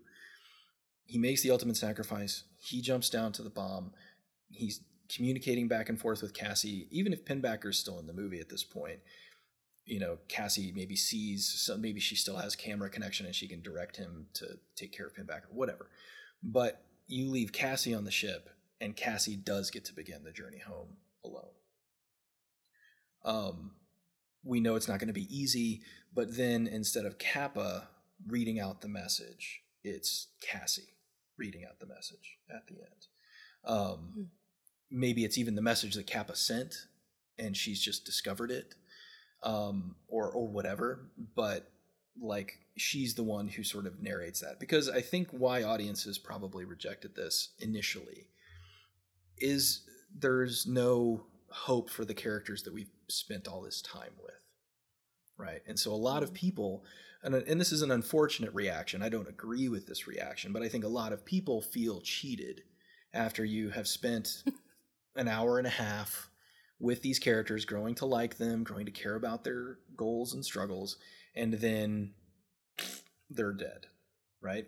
Again i don't care. I think that that's fine especially if it fits with the story you're trying to tell and this definitely does right? Like it's called the icarus. They're gonna burn up in the sun. That's what's gonna happen. But i think you do if you do want that mainstream audience to get on board if you care about that if you Yeah. want that group to leave the theater and go like and go talk to their buddies at costco the next day and say oh man that sunshine was pretty good you got to give them that they have to have that bit of hope that you know somebody's going to carry this thing forward. And and so that was one of the things that i thought could sort of fix that. See, I'm the dark little friend who's like, no, everyone should die. In no no I, again that's not me. I'm not speaking from my perspective but putting myself in the in the i'm a guy who likes the movies hat uh, you know, the people who believe that Shawshank Redemption is the greatest film ever made. Have you ever seen a little movie called The Shawshank Redemption? Uh, the number of students and that I've I've taught film who come to me and say like, "Oh, I, I'm a, I'm a film lover." I'm like, "Well, what's your favorite movie?" Shawshank Redemption. I'm like, "Oh God." Um, good. Now, and that's coming from a person who I think The Shawshank Redemption is a great film. Frank Darabont is an, is Oh, a yeah. is a wonderful filmmaker, but that is that. But that is not what I would hold up as an example of high art in film, unfortunately. Um, but it, regardless, if you're trying to get a group that that one that has those types of feelings, you need to give them that. But the other half of that is, and uh, rarely do I say I want a movie to be longer. Uh, if anything, I think modern movies are too long. We have bloated run times Agreed. again, some films it's it fits, right? Epic films.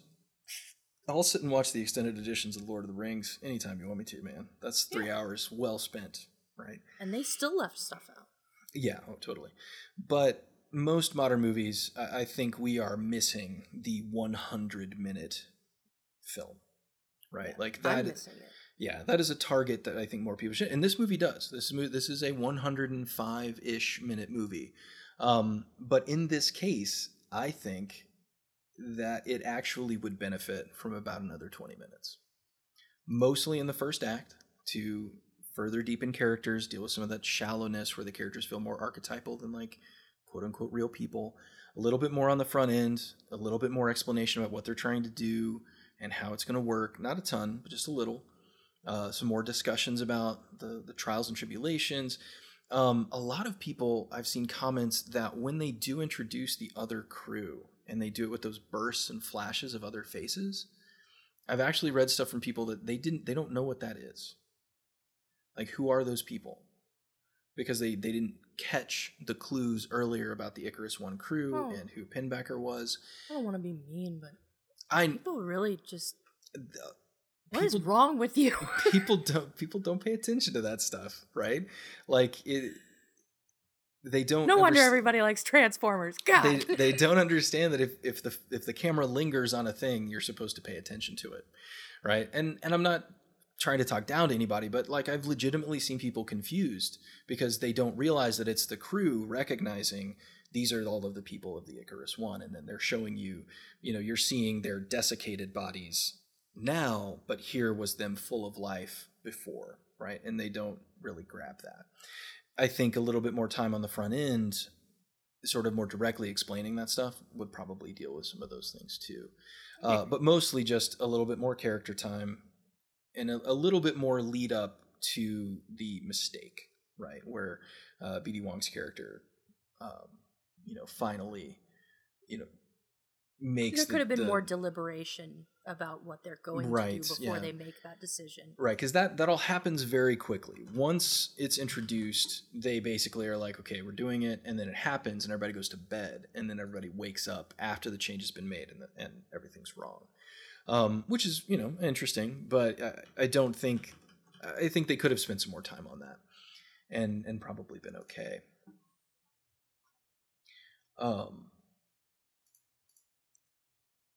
but so it, that's that's kind of my thing. Is this is a movie that would actually benefit from 15 to 20 more minutes of the smaller, more focused character stuff, just to establish things, just to talk about things situationally, to lay groundwork for things that happen at the end with Pinbacker. You know, maybe even the captain says, "Oh, Pinbacker, he was a great captain, but you know, he was always so." You know, he was he was I always felt he was unstable, or they were always, you know, like you, you, that's the kind of stuff that you kind of need to justify where you go later. Um, whereas, you know, your solution of just cutting it is probably the simpler one. But if they felt the need to have it, I, I think they needed to justify Yeah. it more. You know, I agree with that. so that's kind of where I was at it. But I really think most of the film's bad reception could have been dealt with just by keeping Cassie alive and having the Icarus Two begin its its uh, run back. Everybody likes it when the girl lives. Yeah, I mean it's an unfortunate trope. I mean, and honestly, if you turn the back, you know, the last third of the movie into a horror film, you, nobody's going to complain about having a final girl. You know. Well, I will. All right. Well, let's uh, let's wrap up. Uh, so, what is your failure piece score? So, just as a reminder, the failure piece score is zero to one hundred. One hundred being so bad that it's actually pretty good. Um, so, where do you fall with Sunshine? I know you've already said that you have a, an intense love of the film, as do I. But where would you place it? I'm gonna put it in an 89 because it's above nice. average. I wouldn't say it's it's like exceptional. You know, the best movie I've ever seen. No, I don't really necessarily feel that way about any of Danny Boyle's films. Yeah, they all have issues. All of them have a couple of things that hold them back. Uh, I have a similar thing with 28 Days Later. Once it gets to the military base, that that movie falls apart. Yeah, Once they get to the military compound and we very see, very similar. yeah, and we get mired down with that group and everything that they're doing, it just it just dead stops the movie for me. And Um, thematically, that's where it struggles too. Mm-hmm. um I, you know the the soldiers christopher eccleston and his men i, I always kind of struggled with that as a, a development in the script just as far as believability you know it seems like there's always that cult that group that bunch of depraved people who are focused on very similar goals and i kind of wondered if the movie needed that but Mm-hmm. you know according to the public it it did Yeah, people So- didn't react negatively to that one. yeah Maybe I mean, because I- there was more brain shooting. I don't know, but and I, I I feel like for all of his films they're they're ex- they're exceptionally crafted but they're just good movies Mhm. um yeah, that's a good so I 89 that that's where I'm at Yeah, I'm I'm definitely in the same ballpark. I, I had it at an 85. Um, again, it's it's very solid. I mean, this is the very definition of. I think it's it's overlooked unfairly so. I, I think there was really a lot to this movie to grab onto and to love. Um, but at the same time, it does have flaws, and there will be things about it that you will probably find unsatisfactory. Um, you know, the ending is the most obvious one, as as it makes a big shift into what feels like another genre or another type of film. But I, I really don't think it's enough to spoil the entire experience, especially those those last few moments with Capa as he's you know sort of descending into the sun are so sort of glorious and I, and interesting. Um, another film that I hope to talk about with you on here is uh, Darren Aronofsky's The Fountain, Mm. which uh, has a similar moment in it, um, a moment of, of divine revelation and euphoria and, and intense realization, and and it's shot in some kind of similar ways. Um, so it might be an interesting you know counterpoint to talk about. But that's another film that I actually I have a, a sort of strange fondness for, despite its extremely problematic nature, as with all Aronofsky films. Uh, mm-hmm. I mean, Aronofsky, Aronofsky doesn't make likable movies. I just don't think he cares to. he made that ballerina movie He did make the ballerina movie, but that is not a movie that you're supposed to like. I don't think, and I don't think you're supposed to like. I don't think you're supposed to like any of the people in Black Swan or any of the people that Black Swan is about. oh well that i mean it wins there i didn't like anyone in the movie i just Yeah, but i did enjoy mm-mm. the movie Uh, Black All Swan. I'm uh, Pi. Even I, I revisited Pi not too long ago, and, and That's a movie. They have that in the horror section. on- yeah, I, I don't know why. Is it Netflix or whatever it's streaming on? Whatever, yeah, whatever it's on. It's it's in a weird genre that I wouldn't have put it in. I mean, it certainly has horrific moments. I mean, the dude drills his own brain out. yeah, but, no, absolutely. um, but yeah, Pi's is is in that. Uh, obviously, Noah. math movie just doesn't strike me as horrific. I don't know. I don't know. I mean, I find about- math horrible, but It's a lot about Jewish people doing math. It's it's really horrific. It's like lots well, of math. okay. Math and then drill a Um, hole in your head. Is uncut gems in horror then? I don't. Um, but the uh, uh, Noah is another one. The Fountain is up there. Uh, Mother, which phew, that's a rough Yeah. one. Um, but anyway, so you know, I, I think this is a movie that is is very firmly in that that range of. This is one that you might watch it, and it might actually become one of your favorite things ever, um, because there is just so much about it that is going like gangbusters and is so so good. But it's mired by and brought down by a couple of strange choices here and there from you know that maybe glorified status. So again i, I don't disagree with any of the reviews or any of the, the reviewers that had issues with it. I think they're a bit overblown. I think a lot of them are coming from unfair comparisons but at the same time it's not a perfect movie but it is a thoroughly enjoyable one and again if you watch movies to see things you've never seen before there is awesome stuff to see in this movie. Its representations of the sun are are unbelievable and beautiful. The transit of Mercury sequence in the the observation room is beautiful. Uh, the music in that one specifically Absolutely. glorious. I, absolutely great. So you know, it's it's one of those movies that I think is very much worth your time, but it will there will be parts that clunk out, unfortunately. Um, so it's a definite recommend from me. Uh, I'm getting the impression it's a recommend from you as well. Indeed. Very cool. So, um, once again, we've come down on the recommend side of things. This is a, a great, great movie. One of the overlooked ones of the late 2000s. Um, maybe one of the overlooked ones from uh, from Boyle's career at this point, um, and, and certainly worth a rewatch if you can get a hold of it. Uh, all right. So, where can we find you on social media, Kate? I am Baskinator on Twitter and the Baskinator on Instagram. Check me out. Very nice. Um, best place to get a hold of me is at T Baskin on the Twitters. Uh, you can also get us as a group at F Piece Theater on Twitter or at failurepiece at gmail.com if you've got any questions or inquiries. Um, all right, so we will see you next week. Uh, we've got another awesome episode planned, and we've got a couple extra in the hopper as well. So we certainly enjoyed you coming by, listen to our conversation.